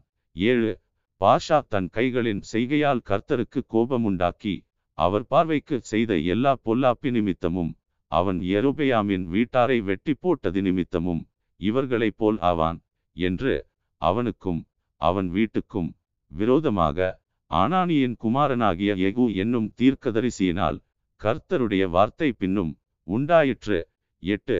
யூதாவின் ராஜாவான ஆசாவின் இருபத்தாறாம் வருஷத்திலே பாஷாவின் குமாரனாகிய ஏலா இஸ்ரவேலின் மேல் திர்சாவிலே ராஜாவாகி இரண்டு வருஷம் அரசாண்டான். ஒன்பது. இரதங்களில் பாதிபங்குக்கு தலைவனாகிய சிம்ரி என்னும் அவன் ஊழியக்காரன் அவனுக்கு விரோதமாய் கட்டுப்பாடு பண்ணி அவன் திர்சாவிலே அவ்விடத்து அரமனை உக்கிரானக்காரனாகிய அர்சாவின் வீட்டிலே குடித்து வெறி கொண்டிருக்கையில் பத்து சிம்ரி உள்ளே புகுந்து யூதாவின் ராஜாவாகிய ஆசாவின் இருபத்தேழாம் வருஷத்தில் அவனை வெட்டி கொன்று போட்டு அவன் ஸ்தானத்தில் ராஜாவானான். பதினொன்று அவன் ராஜாவாகி சிங்காசனத்தின் மேல் உட்கார்ந்தபோது அவன் பாஷாவின் வீட்டாரையெல்லாம் வெட்டி போட்டான். அவன் இனத்தாரையாகிலும் அவன் சிநேகிதரையாகிலும் சுவரில் நீர்விடும் ஒரு நாயையாகிலும் அவன் உயிரோடே வைக்கவில்லை. பன்னிரண்டு. அப்படியே பாஷாவும் அவன் குமாரனாகிய ஏலாவும் தங்கள் வீணான விக்கிரகங்களினாலே இஸ்ரவேலின் தேவனாகிய கர்த்தருக்கு கோபமுண்டாக்கிச் செய்ததும் இஸ்ரவேலை செய்ய பண்ணினதுமான அவர்களுடைய எல்லா பாவங்களின் நிமித்தமும். பதிமூன்று.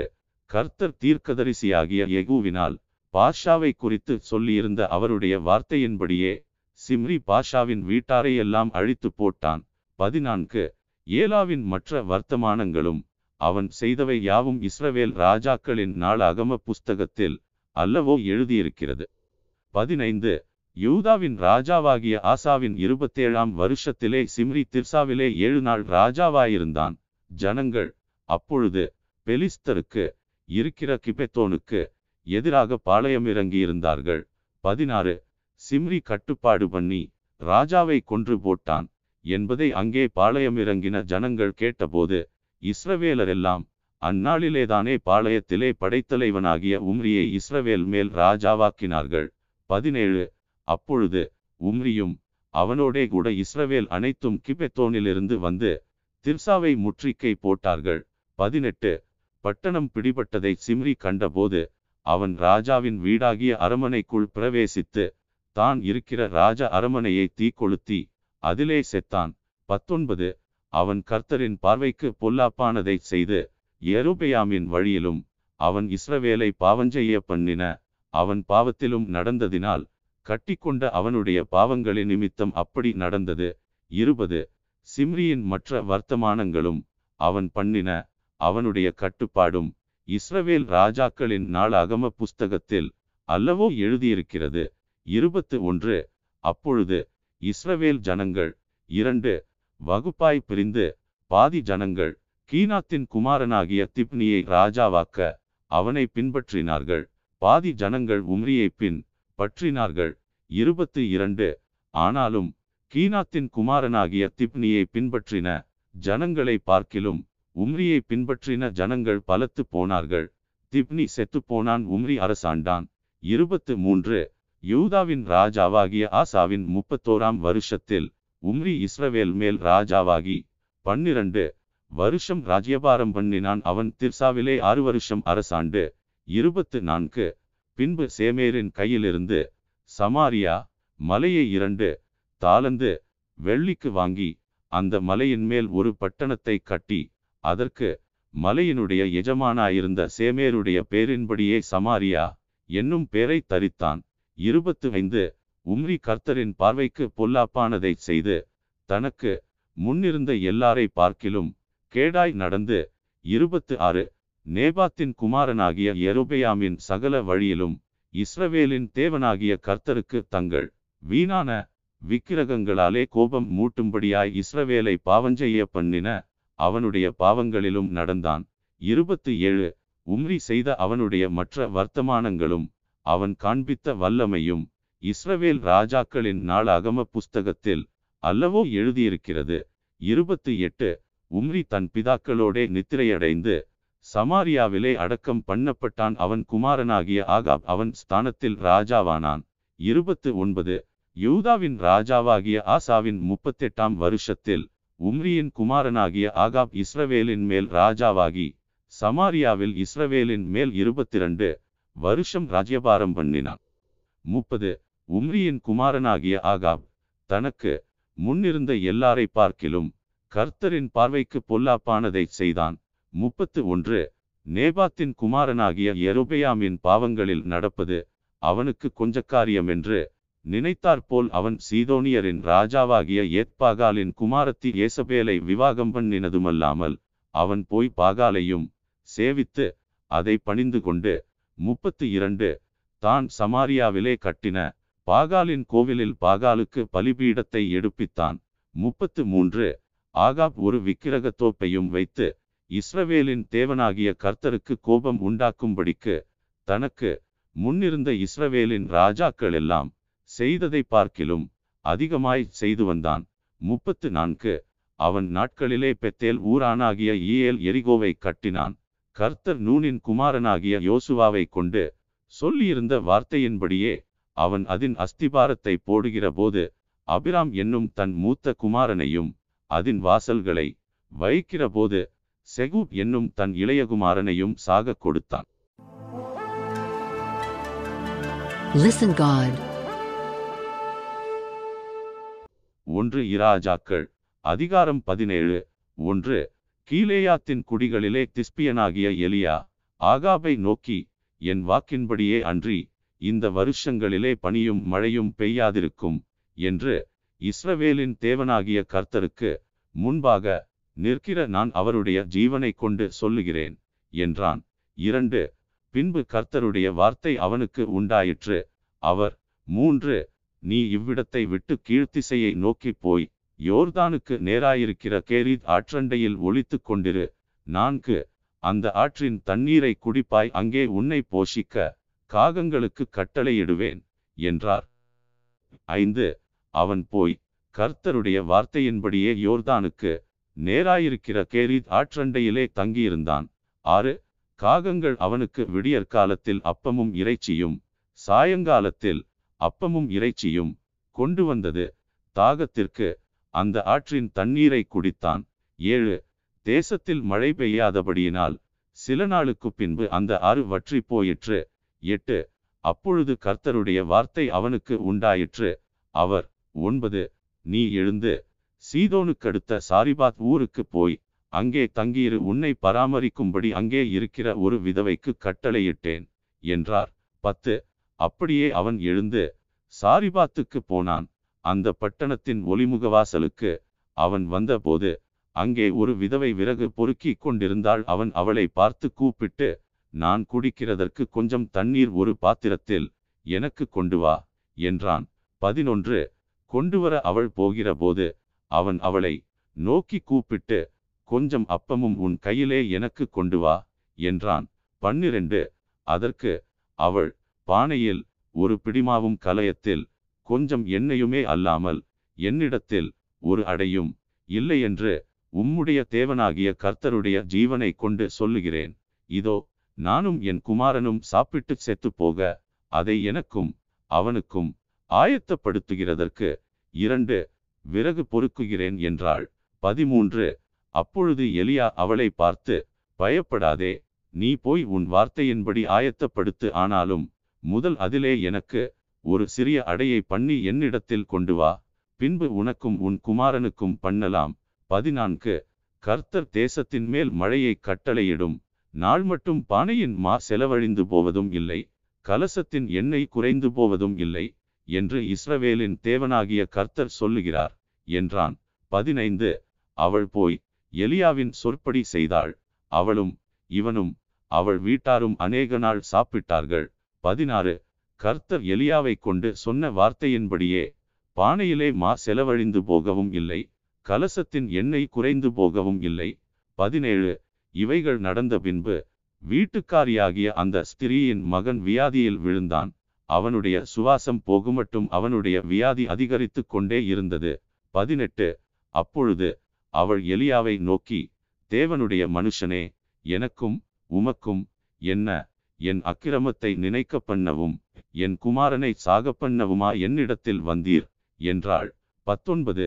அதற்கு அவன் உன் குமாரனை என்னிடத்தில் தா என்று சொல்லி அவனை அவள் மடியிலிருந்து எடுத்து தான் தங்கியிருக்கிற மேல் வீட்டிலே அவனை கொண்டு போய் தன் கட்டிலின் மேல் வைத்து இருபது. என் தேவனாகிய கர்த்தாவே நான் தங்கியிருக்க இடங்கொடுத்த இந்த விதவையின் மகனை சாகப்பண்ணினதினால் அவளுக்கு துக்கத்தை வருவித்தீரோ? என்று கர்த்தரை நோக்கி கூப்பிட்டு இருபத்து ஒன்று அந்த பிள்ளையின் மேல் மூன்று தரம் குப்புற விழுந்து என் தேவனாகிய கர்த்தாவே இந்த பிள்ளையின் ஆத்துமா அவனுக்குள் திரும்பி வர பண்ணும் என்று கர்த்தரை நோக்கி விண்ணப்பம் பண்ணினான். இருபத்து இரண்டு கர்த்தர் எலியாவின் சத்தத்தை கேட்டார்.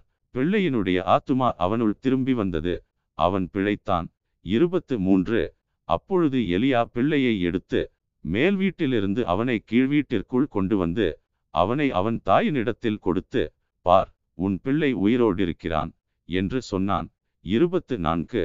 அப்பொழுது அந்த ஸ்திரீ எலியாவை நோக்கி நீர் தேவனுடைய மனுஷன் என்றும் உம்முடைய வாயிலிருந்து பிறக்கும் கர்த்தரின் வார்த்தை உண்மை என்றும் இதனால் இப்போது அறிந்திருக்கிறேன் என்றாள். Listen God. ஒன்று இராஜாக்கள் அதிகாரம் பத்தொன்பது. ஒன்று எலியா செய்த எல்லாவற்றையும் அவன் தீர்க்கதரிசிகள் எல்லாரையும் பட்டயத்தாலே கொன்று போட்ட செய்தி அனைத்தையும் ஆகாப் ஏசபேலுக்கு அறிவித்தான்.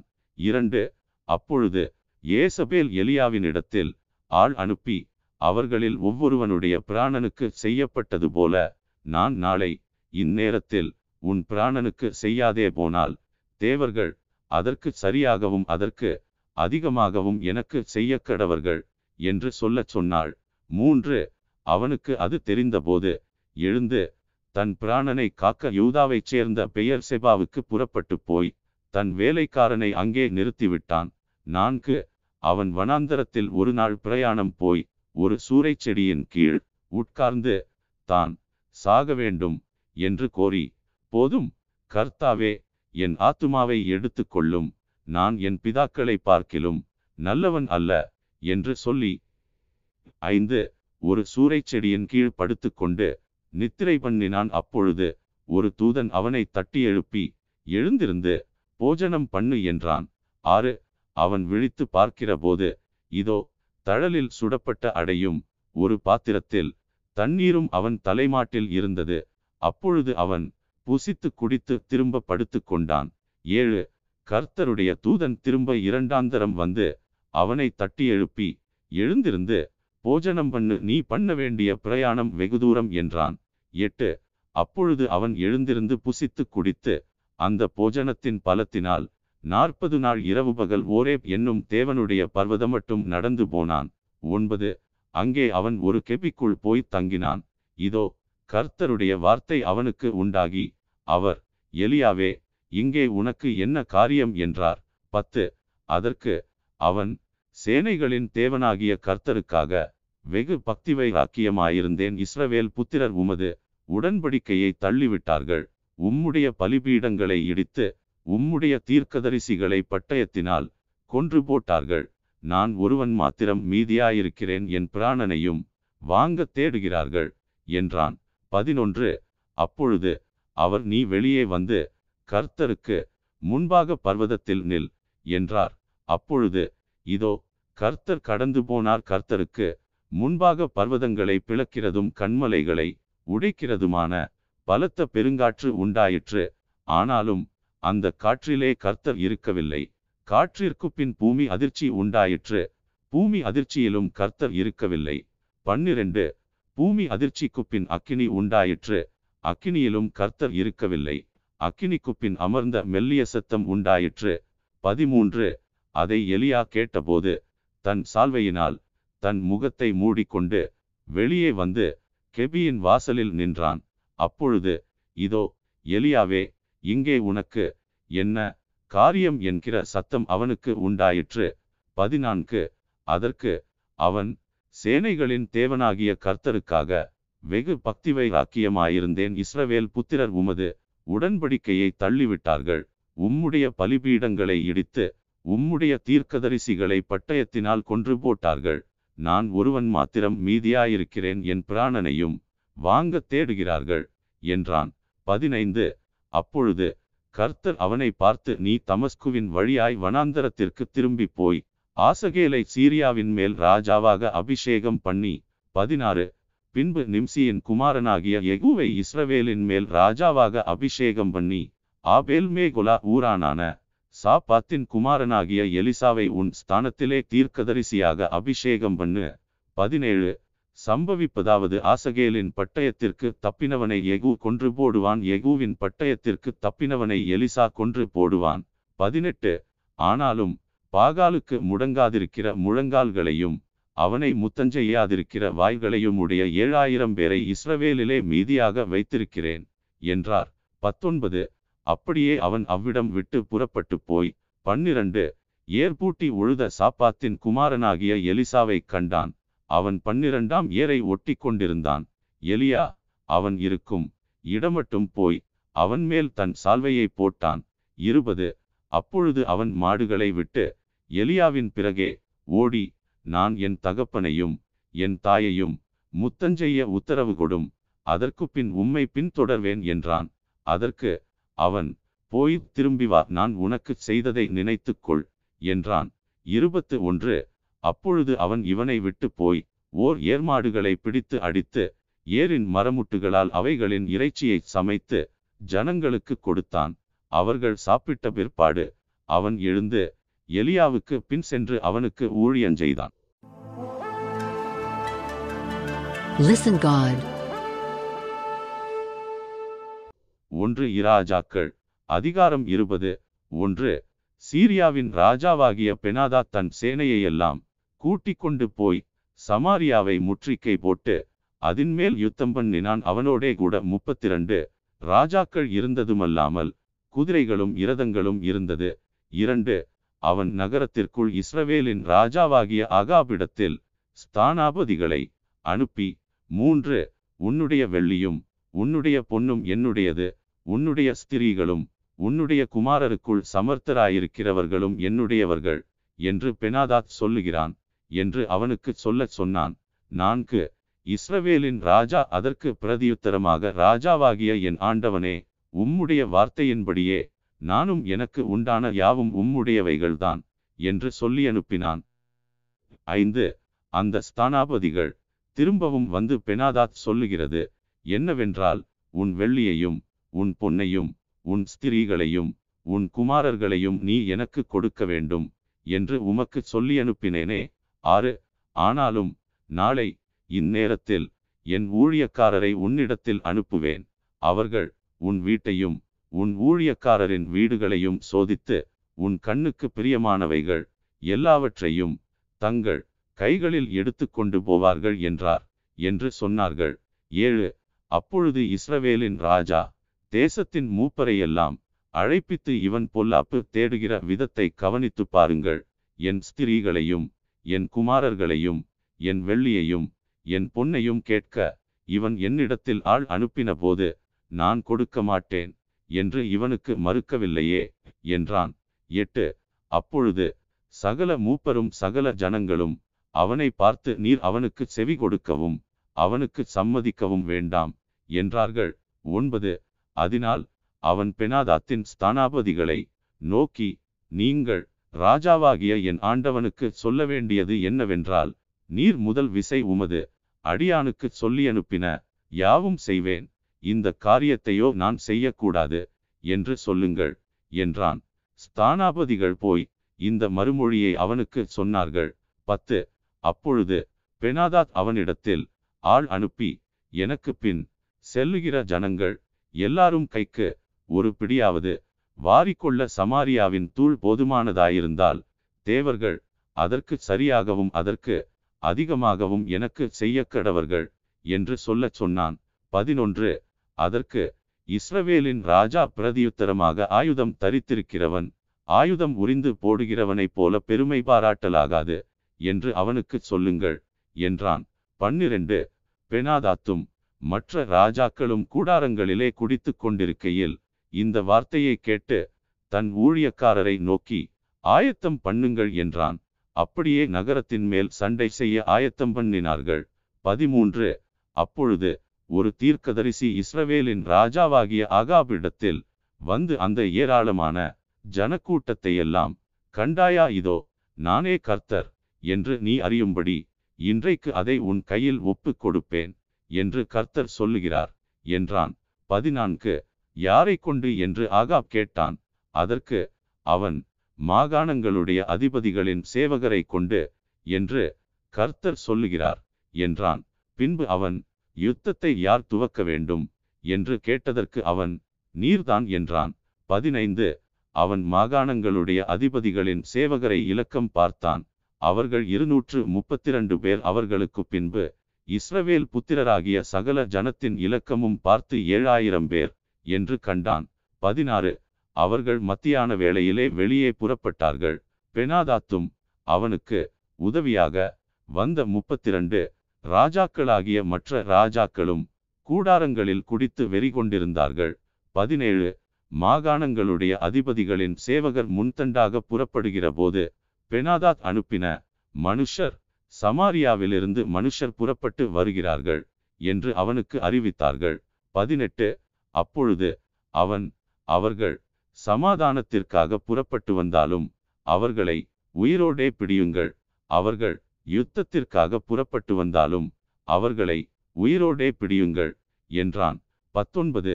மாகாணங்களுடைய அதிபதிகளின் சேவகரான அவர்களும் அவர்கள் பின்னே வருகிற இராணுவமும் நகரத்திலிருந்து வெளியே வந்தபோது இருபது அவர்கள் அவரவர் தங்களுக்கு எதிர்ப்படுகிறவர்களை வெட்டினார்கள். சீரியர் முறிந்தோடி போனார்கள். இஸ்ரவேலர் அவர்களை துரத்தினார்கள். சீரியாவின் ராஜாவாகிய பெனாதாத் குதிரையின் மேல் ஏறி சில குதிரை வீரரோடுங்கூட தப்பியோடி போனான். இருபத்து ஒன்று இஸ்ரவேலின் ராஜா புறப்பட்டு குதிரைகளையும் இரதங்களையும் முறிய அடித்து சீரியரில் மகா சங்காரம் உண்டாக வெட்டினான். இருபத்து இரண்டு. பின்பு அந்த தீர்க்கதரிசி இஸ்ரவேலின் ராஜாவினிடத்தில் வந்து அவனை நோக்கி நீர் போய் உம்மை பலப்படுத்திக் கொண்டு நீர் செய்யத்தக்கது. இன்னதென்று கவனித்து பாரும் மறுவருஷத்திலே சீரியாவின் ராஜா உமக்கு விரோதமாக வருவான் என்றான். இருபத்து மூன்று. சீரியாவின் ராஜாவுடைய ஊழியக்காரர் அவனை பார்த்து அவர்களுடைய தேவர்கள் மலை தேவர்கள் அதனால் அவர்கள் நம்மை மேற்கொண்டார்கள். நாம் அவர்களோடே சமபூமியிலே யுத்தம் பண்ணினால் நல்லது. அப்பொழுது அவர்களை மேற்கொள்வது நிச்சயம். இருபத்து நான்கு அதற்காக நீர் செய்ய வேண்டியது என்னவென்றால் இந்த ராஜாக்கள் ஒவ்வொருவரையும் தங்கள் ஸ்தலத்திலிருந்து மாற்றி அவர்களுக்கு பதிலாக சேனாபதிகளை ஏற்படுத்தி இருபத்து ஐந்து நீர் மடிய கொடுத்த சேனைக்கு சரியாய் சேனையையும் அந்த குதிரைகளுக்கு சரியாய் குதிரைகளையும் இரதங்களுக்கு சரியாய் இரதங்களையும் இலக்கம் பார்த்து கொள்ளும் பிற்பாடு சமபூமியிலே நாம் அவர்களோடு யுத்தம் பண்ணி நிச்சயமாய் அவர்களை மேற்கொள்வோம் என்றார்கள். அவன் அவர்கள் சொற்கேட்டு அப்படியே செய்தான். இருபத்து ஆறு மறுவருஷத்திலே பெனாதாத் சீரியரை இலக்கம் பார்த்து இஸ்ரவேலோடு யுத்தம் பண்ண ஆப்பெக்குக்கு வந்தான். இருபத்து ஏழு இஸ்ரவேல் புத்திரரும் இலக்கம் பார்க்கப்பட்டு தேவையானதை சம்பாதித்து கொண்டு அவர்களை எதிர்க்க புறப்பட்டு அவர்களுக்கு எதிரே இரண்டு சிறிய வெள்ளாட்டு கிடைகளைப் போல பாளையம் இறங்கினார்கள். தேசம் சீரியரால் நிறைந்திருந்தது. இருபத்து எட்டு அப்பொழுது தேவனுடைய மனுஷன் ஒருவன் வந்து இஸ்ரவேலின் ராஜாவை பார்த்து கர்த்தர் பள்ளத்தாக்குகளின் தேவனாயிராமல் மலைகளின் தேவனாயிருக்கிறார் என்று சீரியர் சொல்லியிருக்கிறபடியினால் நான் இந்த ஏராளமான ஜனக்கூட்டத்தை எல்லாம் உன் கையில் ஒப்பு கொடுத்தேன். அதனால் நானே கர்த்தர் என்று நீங்கள் அறிவீர்கள் என்று கர்த்தர் சொல்லுகிறார் என்றான். இருபத்து ஒன்பது ஏழு நாளளவும் அவர்கள் முகமுகமாய் பாளையமிறங்கியிருந்தார்கள். ஏழாம் நாளில் யுத்தம் கலந்து இஸ்ரவேல் புத்திரர் ஒரே நாளிலே சீரியரில் லட்சம் காலாட்களை மடங்கடித்தார்கள். முப்பது மீதியானவர்கள் ஆப்பெக் பட்டணத்திற்குள் ஓடிப்போனார்கள். அங்கே மீதியாயிருந்த இருபத்தேழாயிரம் பேரின் மேல் அலங்கம் இடிந்து விழுந்தது. பெனாதாத்தும் ஓடிப்போய் நகரத்திற்குள் புகுந்து உள்ளறையிலே பதுங்கினான். முப்பத்து ஒன்று. அப்பொழுது அவன் ஊழியக்காரர் அவனை நோக்கி இதோ இஸ்ரவேல் வம்சத்து ராஜாக்கள் தயவுள்ள ராஜாக்கள் என்று கேட்டிருக்கிறோம்.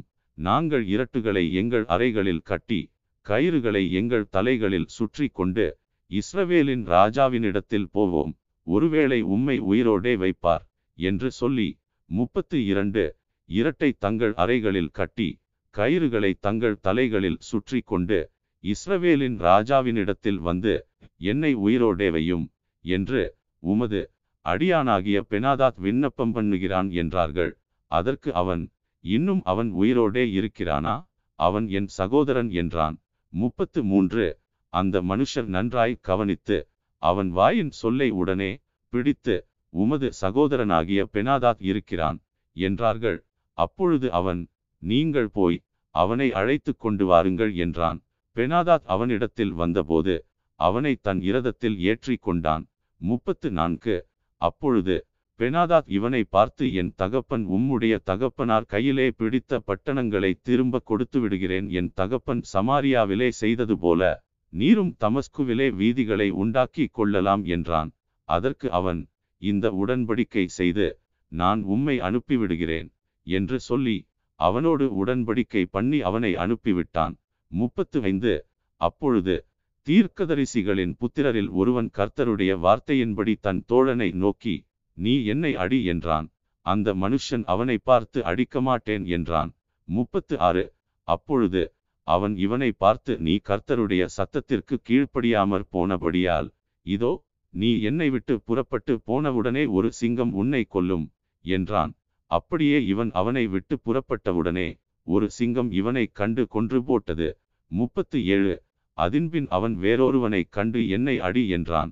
அந்த மனுஷன் அவனை காயமுண்டாக அடித்தான். முப்பத்து எட்டு. அப்பொழுது அந்த தீர்க்கதரிசி போய் தன் முகத்தின் மேல் சாம்பலை போட்டு வேஷமாறினவனாய் வழியிலே ராஜாவுக்காக காத்திருந்தான். முப்பத்து ஒன்பது.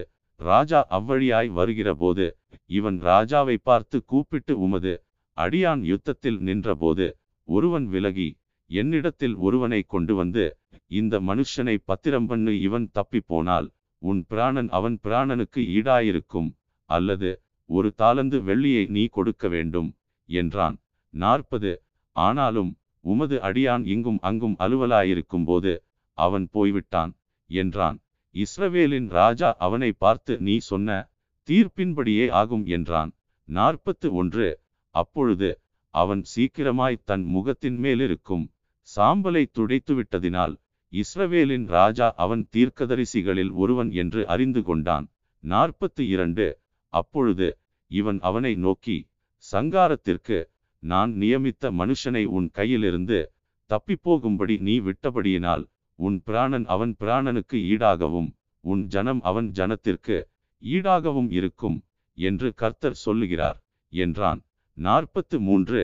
அதனால் இஸ்ரவேலின் ராஜா சலிப்பும் விசனமுமாய் தன் வீட்டிற்கு போக புறப்பட்டு சமாரியாவுக்கு வந்தான் Listen God. ஒன்று இராஜாக்கள் அதிகாரம் இருபத்து ஒன்று ஒன்று இவைகளுக்கு பின்பு எஸ்ரேலனாகிய நாபோத்துக்கு எஸ்ரேலிலே சமாரியாவின் ராஜாவாகிய ஆகாபின் அரமனை அண்டையில் ஒரு திராட்சத் தோட்டம் இருந்தது இரண்டு ஆகாப் நாபோத்தோடே பேசி உன் திராட்சத் தோட்டம் என் வீட்டிற்கு அடுத்திருக்கிறபடியால் அதை கீரை கொள்ளையாக்கும்படி எனக்கு கொடு. அதை பார்க்கிலும் நல்ல திராட்சத் தோட்டத்தை அதற்கு பதிலாக உனக்கு தருவேன். அல்லது உனக்கு வேண்டுமானால் அதன் விலைக்கிரயமான பணத்தை தருவேன் என்றான். மூன்று நாபோத் ஆகாபை நோக்கி நான் என் பிதாக்களின் சுதந்திரத்தை உமக்கு கொடாதபடி கர்த்தர் என்னை காப்பாராக என்றான். நான்கு இப்படி என் பிதாக்களின் சுதந்திரத்தை உமக்கு கொடேன் என்று இஸ்ரேலனாகிய நாபோ தன்னோடே சொன்ன வார்த்தைக்காக ஆகாப் சலிப்பும் சினமுமாய் தன் வீட்டிற்கு வந்து போஜனம் பண்ணாமல் தன் கட்டிலின் மேல் படுத்து தன் முகத்தை திருப்பிக் கொண்டிருந்தான். ஐந்து அப்பொழுது அவன் மனைவியாகிய ஏசபேல் அவனிடத்தில் வந்து நீர் போஜனம் பண்ணாதபடிக்கு உம்முடைய மனம் சலிப்பாயிருக்கிறது என்ன? என்று அவனை கேட்டதற்கு ஆறு அவன் அவளை பார்த்து நான் இஸ்ரேலனாகிய நாபோத்தோடே பேசி உன் திராட்சத் தோட்டத்தை எனக்கு விலைக்கிரயமாய் கொடு அல்லது உனக்கு ராசியானால் அதற்கு பதிலாக வேறே திராட்சத் தோட்டத்தை உனக்கு தருவேன் என்றேன். அதற்கு அவன் என் திராட்சத் தோட்டத்தை உமக்கு கொடுக்க மாட்டேன் என்று சொன்னான். என்றான். ஏழு அப்பொழுது அவன் மனைவியாகிய ஏசபேல் அவனை நோக்கி நீர் இப்போது இஸ்ரவேலின் மேல் ராஜ்யபாரம் பண்ணுகிறவர். அல்லவா நீர் எழுந்து போஜனம் பண்ணி மனமகிழ்ச்சியாயிரும். இஸ்ரேலனாகிய நாபோத்தின் திரு தோட்டத்தை நான் உமக்கு கொடுப்பேன் என்று சொன்னாள். எட்டு அவள் ஆகாபின் பெயரால் நிருபங்களை எழுதி அவன் முத்திரையை அவைகளுக்கு போட்டு அந்த நிருபங்களை நாபோத் இருக்கும் பட்டணத்தில் அவனோடே குடியிருக்கிற மூப்பரிடத்துக்கும் பெரியோரிடத்துக்கும் அனுப்பினாள். ஒன்பது அந்த நிருபங்களில் அவள் எழுதினது என்னவென்றால் நீங்கள் உபவாசம் என்று பிரசித்தப்படுத்தி நாபோத்தை ஜனத்தின் முன் நிறுத்தி பத்து தேவனையும் ராஜாவையும் தூஷித்தாய் என்று அவன்மேல் சாட்சி சொல்லுகிற பேலியாளின் மக்களாகிய இரண்டு பேரை அவனுக்கு எதிராக நிறுத்தி அவனை வெளியே கொண்டு போய் அவன் சாகும்படிக்கு அவனை கல்லெறியுங்கள் என்று எழுதினாள். பதினொன்று அவன் பட்டணத்திலே குடியிருக்கிற மூப்பரும் பெரியோருமாகிய அவன் பட்டணத்து மனுஷர் ஏசபேல் தங்களுக்கு அனுப்பின நிருபங்களில் எழுதி கட்டளையிட்டிருந்தபடியே செய்தார்கள். பன்னிரண்டு அவர்கள் உபவாசம் என்று பிரசித்தப்படுத்தி நாபோத்தை ஜனத்தின் முன்னே நிறுத்தினார்கள். பதிமூன்று அப்பொழுது பேலியாளின் மக்களாகிய இரண்டு பேர் வந்து அவனுக்கு எதிராக உட்கார்ந்து நாபோத் தேவனையும் ராஜாவையும் தூஷித்தான் என்று ஜனத்திற்கு முன்பாக அவன் மேல் சாட்சி சொன்னார்கள்.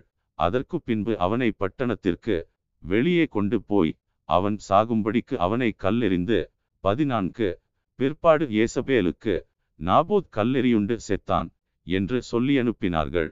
பதினைந்து நாபோத் கல்லெறியுண்டு செத்ததை ஏசபேல் கேட்டபோது ஆகாபை நோக்கி நீர் எழுந்திருந்து எஸ்ரேலனாகிய நாபோத் உமக்கு விலைக்கிரயமாய் கொடுக்க மாட்டேன் என்று சொன்ன திராட்சத் தோட்டத்தை சொந்தமாய் எடுத்துக்கொள்ளும் நாபோத் உயிரோடில்லை. அவன் செத்துப்போனான் என்றாள். பதினாறு. நாபோத் செத்துப்போனதை ஆகாப் கேட்டபோது அவன் இஸ்ரேலனாகிய நாபோத்தின் திராட்சத் தோட்டத்தை சொந்தமாய் எடுத்துக்கொள்ளும்படி எழுந்து போனான். பதினேழு. கர்த்தருடைய வார்த்தை திஸ்பியனாகிய எலியாவுக்கு உண்டாயிற்று. அவர் பதினெட்டு. நீ எழுந்து சமாரியாவில் இருக்கிற இஸ்ரவேலின் ராஜாவாகிய ஆகாபை சந்திக்கும்படி போ. இதோ அவன் நாபோத்தின் திராட்சத் தோட்டத்தை சொந்தமாய் எடுத்துக்கொள்ள அங்கே போயிருக்கிறான். பத்தொன்பது நீ அவனை பார்த்து நீ கொலை செய்ததும் எடுத்துக்கொண்டதும் இல்லையோ? என்று கர்த்தர் சொல்லுகிறார். நாய்கள் நாபோத்தின் இரத்தத்தை நக்கின ஸ்தலத்திலே உன்னுடைய இரத்தத்தையும் நாய்கள் நக்கும் என்று கர்த்தர் சொல்லுகிறார். என்று சொல் என்றார். இருபது அப்பொழுது ஆகாப் எலியாவை நோக்கி என் பகைஞனே என்னை கண்டுபிடித்தாயா என்றான். அதற்கு அவன் கண்டுபிடித்தேன். கர்த்தரின் பார்வைக்கு பொல்லாப்பானதைச் செய்ய நீ உன்னை விற்று போட்டாய். இருபத்து ஒன்று. நான் உன்மேல் பொல்லாப்பு வரப்பண்ணி உன் சந்ததியை அழித்து போட்டு ஆகாபுக்கு சுவரில் நீர்விடும் ஒரு நாயாகிலும் இராதபடிக்கு இஸ்ரவேலில் அடைபட்டவனையும் விடுபட்டவனையும் சங்கரித்து இருபத்து இரண்டு. நீ எனக்கு கோபம் உண்டாக்கி இஸ்ரவேலை பாவஞ்செய்ய பண்ணினது நிமித்தம் உன்னுடைய குடும்பத்தை நேபாத்தின் குமாரனாகிய எரோபெயாமின் குடும்பத்துக்கும் அகியாவின் குமாரனாகிய பாஷாவின் குடும்பத்துக்கும் சமானமாக்குவேன் என்றார் என்று சொன்னான். இருபத்து மூன்று. ஏசபேலையும் குறித்து கர்த்தர் நாய்கள் ஏசபேலை இஸ்ரேலின் மதில் அருகே தின்னும். இருபத்து நான்கு.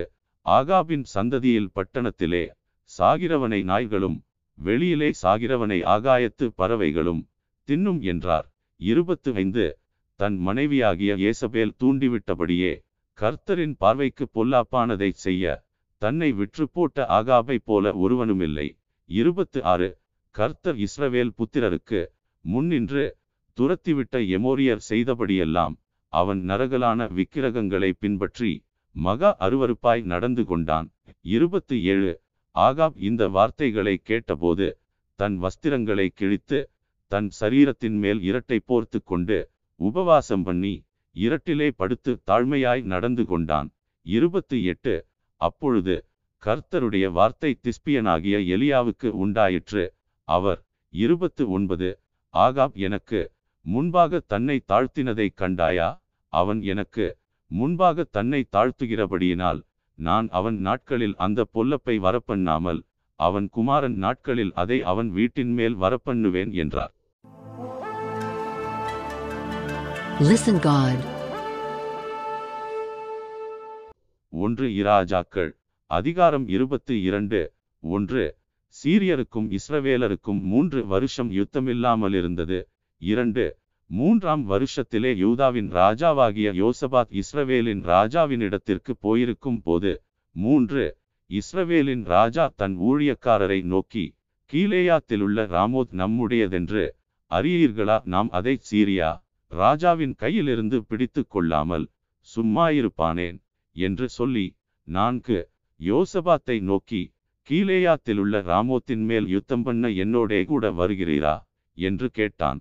யோசபாத் இஸ்ரவேலின் ராஜாவை நோக்கி நான் தான் நீர் என்னுடைய ஜனங்கள் உம்முடைய ஜனங்கள் என்னுடைய குதிரைகள் உம்முடைய குதிரைகள் என்றான்.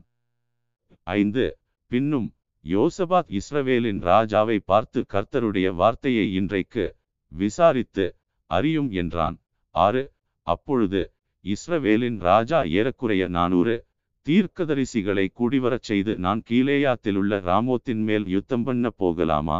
போகலாகாதா? என்று அவர்களை கேட்டதற்கு அவர்கள் போம் ஆண்டவர் ராஜாவின் கையில் ஒப்பு கொடுப்பார் என்றார்கள். ஏழு பின்பு யோசபாத் நாம் விசாரித்து அறிகிறதற்கு இவர்களையல்லாமல் கர்த்தருடைய தீர்க்கதரிசி வேறே யாராகிலும் இங்கே இல்லையா? என்று கேட்டான். எட்டு. அப்பொழுது இஸ்ரவேலின் ராஜா யோசபாத்தை நோக்கி கர்த்தரிடத்தில் விசாரித்து அறிகிறதற்கு இம்லாவின் குமாரனாகிய மிகாயா என்னும் இன்னும் ஒருவன் இருக்கிறான். ஆனாலும் நான் அவனை பகைக்கிறேன். அவன் என்னை குறித்து நன்மையாக அல்ல தீமையாகவே தீர்க்கதரிசனஞ்சொல்லுகிறவன் என்றான். அதற்கு யோசபாத் ராஜாவே அப்படி சொல்ல வேண்டாம் என்றான். ஒன்பது. அப்பொழுது இஸ்ரவேலின் ராஜா பிரதானிகளில் ஒருவனை கூப்பிட்டு இம்லாவின் குமாரனாகிய மிகாயாவை சீக்கிரமாய் அழைத்து வா என்றான்.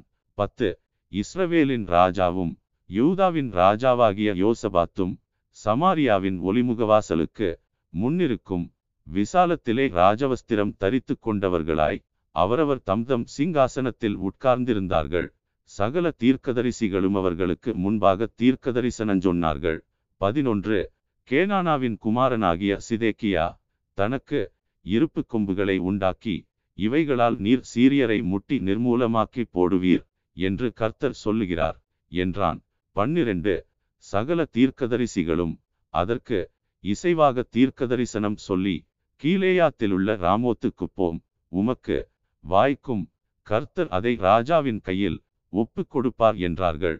பதிமூன்று மிகாயாவை அழைக்கப் போன ஆள் அவனுடன் பேசி இதோ தீர்க்கதரிசிகளுடைய வார்த்தைகள் ஏகவாக்காய் ராஜாவுக்கு நன்மையாயிருக்கிறது. உம்முடைய வார்த்தையும் அவர்களில் ஒருவர் வார்த்தையைப் போல இருக்கும்படி நன்மையாக சொல்லும் என்றான். பதினான்கு. அதற்கு மிகாயா கர்த்தர் என்னிடத்தில் சொல்வதையே சொல்லுவேன் என்று கர்த்தருடைய ஜீவனை கொண்டு சொல்லுகிறேன் என்றான். பதினைந்து. அவன் ராஜாவினிடத்தில் வந்தபோது ராஜா அவனை பார்த்து மிகாயாவே நாங்கள் கீழேயாத்திலுள்ள ராமோத்தின் மேல் யுத்தம் பண்ண போகலாமா? போகலாகாதா? என்று கேட்டான். அதற்கு அவன் போம் உமக்கு வாய்க்கும் கர்த்தர் அதை ராஜாவின் கையில் ஒப்பு கொடுப்பார் என்றான்.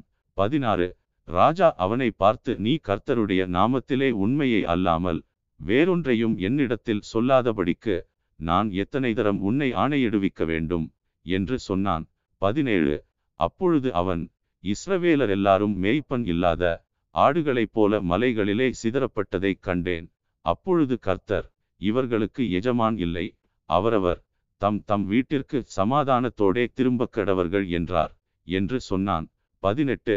அப்பொழுது இஸ்ரவேலின் ராஜா யோசபாத்தை நோக்கி இவன் என்னை குறித்து நன்மையாக அல்ல தீமையாகவே தீர்க்கதரிசனம் சொல்லுகிறவன் என்று நான் உம்மோடே சொல்லவில்லையா? என்றான். பத்தொன்பது. அப்பொழுது அவன் சொன்னது கர்த்தருடைய வார்த்தையை கேளும். கர்த்தர் தம்முடைய சிங்காசனத்தின் மேல் வீற்றிருக்கிறதையும் பரமசேனையெல்லாம் அவரிடம் அவர் வலது பக்கத்திலும் அவர் இடது பக்கத்திலும் நிற்கிறதையும் கண்டேன். இருபது. அப்பொழுது கர்த்தர் ஆகா போய் கீழேயாத்திலுள்ள ராமோத்தில் விழும்படிக்கு அவனுக்கு போதனை செய்கிறவன் யார் என்று கேட்டதற்கு ஒருவன் இப்படியும் ஒருவன் அப்படியும் சொன்னார்கள். இருபத்து ஒன்று. அப்பொழுது ஒரு ஆவி புறப்பட்டு வந்து கர்த்தருக்கு முன்பாக நின்று நான் அவனுக்கு போதனை செய்வேன் என்றது. இருபத்து இரண்டு. எதினால் என்று கர்த்தர் அதை கேட்டார். அப்பொழுது அது நான் போய் அவனுடைய தீர்க்கதரிசிகள் எல்லாரின் வாயிலும் பொய்யின் ஆவியாய் இருப்பேன் என்றது.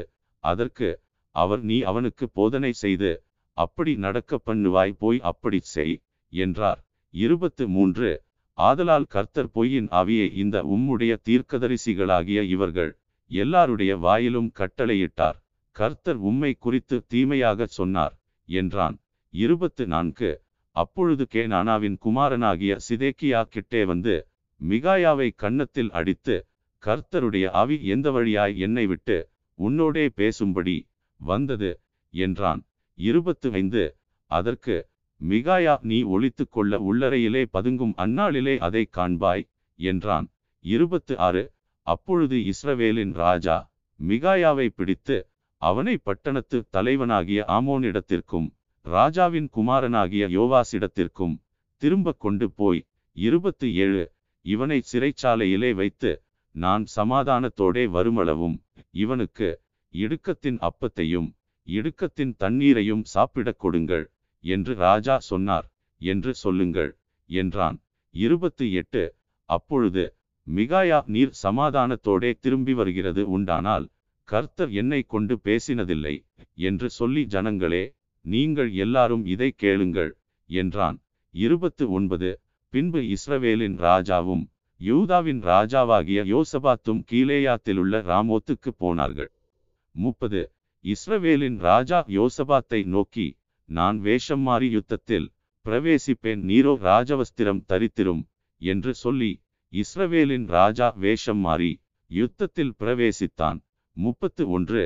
சீரியாவின் ராஜா தனக்கு இருக்கிற இரதங்களின் முப்பத்திரண்டு தலைவரையும் நோக்கி நீங்கள் சிறியவரோடும் பெரியவரோடும் யுத்தம் பண்ணாமல் இஸ்ரவேலின் ராஜா ஒருவனோடே மாத்திரம் யுத்தம் பண்ணுங்கள் என்று கட்டளையிட்டிருந்தான். முப்பத்து இரண்டு. ஆதலால் இரதங்களின் தலைவர் யோசபாத்தை காண்கையில் இவன்தான் இஸ்ரவேலின் ராஜா என்று சொல்லி யுத்தம் பண்ண அவனுக்கு நேராக சாய்ந்து வந்தார்கள். அப்பொழுது யோசபாத் கூக்குரலிட்டான் முப்பத்து மூன்று இவன் இஸ்ரவேலின் ராஜா அல்ல என்று இரதங்களின் தலைவர் கண்டு அவனை விட்டு விலகி போனார்கள். முப்பத்து நான்கு ஒருவன் நினையாமல் வில்லை நாணேற்றி எய்தான். அது இஸ்ரவேலின் ராஜாவினுடைய கவசத்தின் சந்துகளுக்குள் பட்டது. அப்பொழுது அவன் தன் சாரதியை பார்த்து நீ திருப்பி என்னை இராணுவத்துக்கு பால் கொண்டு போ எனக்கு காயம்பட்டது என்றான். முப்பத்து ஐந்து. அன்றைய தினம் யுத்தம் அதிகரித்தது. ராஜாவை சீரியருக்கு எதிராக இரதத்தில் நிறுத்தி வைத்தார்கள். சாயங்காலத்திலே அவன் இறந்து போனான். காயத்தின் இரத்தம் இரதத்தின் தட்டிலே வடிந்தது. முப்பத்து ஆறு. பொழுது போகும்போது அவரவர் தம் தம் பட்டணத்திற்கும் அவரவர் தம் தம் தேசத்திற்கும் போகலாம். என்று இராணுவத்தில் பறைசாற்றப்பட்டது. முப்பத்து ஏழு. அப்படியே ராஜா இறந்த பின்பு சமாரியாவுக்கு கொண்டுவரப்பட்டான். ராஜாவை சமாரியாவில் அடக்கம் பண்ணினார்கள். முப்பத்து எட்டு. அந்த இரதத்தையும் அவனுடைய கவசத்தையும் சமாரியாவின் குளத்திலே கழுவுகிற போது கர்த்தர் சொல்லியிருந்த வார்த்தையின்படியே நாய்கள் அவன் இரத்தத்தை நக்கினது. முப்பத்து ஒன்பது. ஆகாபின் மற்ற வர்த்தமானங்களும் அவன் செய்தவை யாவும்.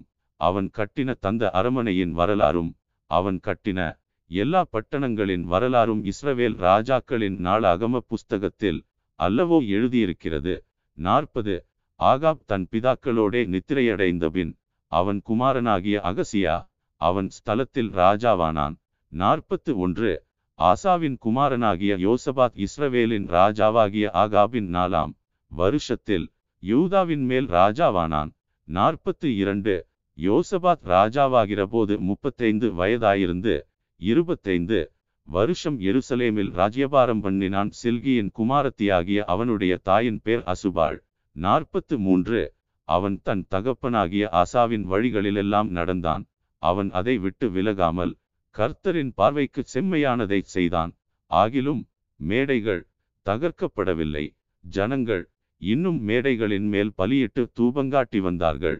நாற்பத்து நான்கு யோசபாத் இஸ்ரவேலின் ராஜாவோடே சமாதானமாயிருந்தான். நாற்பத்து ஐந்து யோசபாத்தின் மற்ற வர்த்தமானங்களும் அவன் காட்டிய வல்லமையும் அவன் பண்ணின யுத்தமும் யூதாவுடைய ராஜாக்களின் நாளாகம புஸ்தகத்தில் அல்லவோ எழுதியிருக்கிறது. நாற்பத்து ஆறு தன் தகப்பனாகிய ஆசாவின் நாட்களில் மீதியாய் விட்டிருந்த இலச்சையான புணர்ச்சிக்காரரையும் அவன் தேசத்திலிருந்து அற்றுப்போக பண்ணினான். நாற்பத்து ஏழு அப்பொழுது ஏதோமில் ராஜா இல்லை. பிரதிராஜா ஒருவன் இருந்தான். நாற்பத்து எட்டு பொன்னுக்காக ஓப்பீருக்கு போகும்படி யோசபா தர்ஷீஸ் கப்பல்களை செய்தான். ஆனால் அவைகள் போகவில்லை. அவைகள் எசியோன்கே பேரிலே உடைந்து போயின. நாற்பத்து ஒன்பது அப்பொழுது ஆகாபின் குமாரனாகிய அகசியா யோசபாத்தை நோக்கி என் வேலைக்காரர் உம்முடைய வேலைக்காரரோடுங்கூட கப்பல்களிலே போகட்டும் என்றான். அதற்கு யோசபாத் சம்மதிக்கவில்லை. ஐம்பது. யோசபாத் தன் பிதாக்களோடே நித்திரையடைந்து தாவீதின் நகரத்திலே தன் பிதாக்களோடே அடக்கம் பண்ணப்பட்டான். அவன் குமாரனாகிய யோராம் அவன் ஸ்தானத்தில் ராஜாவானான். ஐம்பத்து ஒன்று. ஆகாபின் குமாரனாகிய அகசியா யூதாவின் ராஜாவாகிய யோசபாத்தின் பதினேழாம் வருஷத்திலே சமாரியாவில் ராஜாவாகி இஸ்ரவேலின் மேல் இரண்டு வருஷம் ராஜ்யபாரம் பண்ணி. ஐம்பத்து இரண்டு.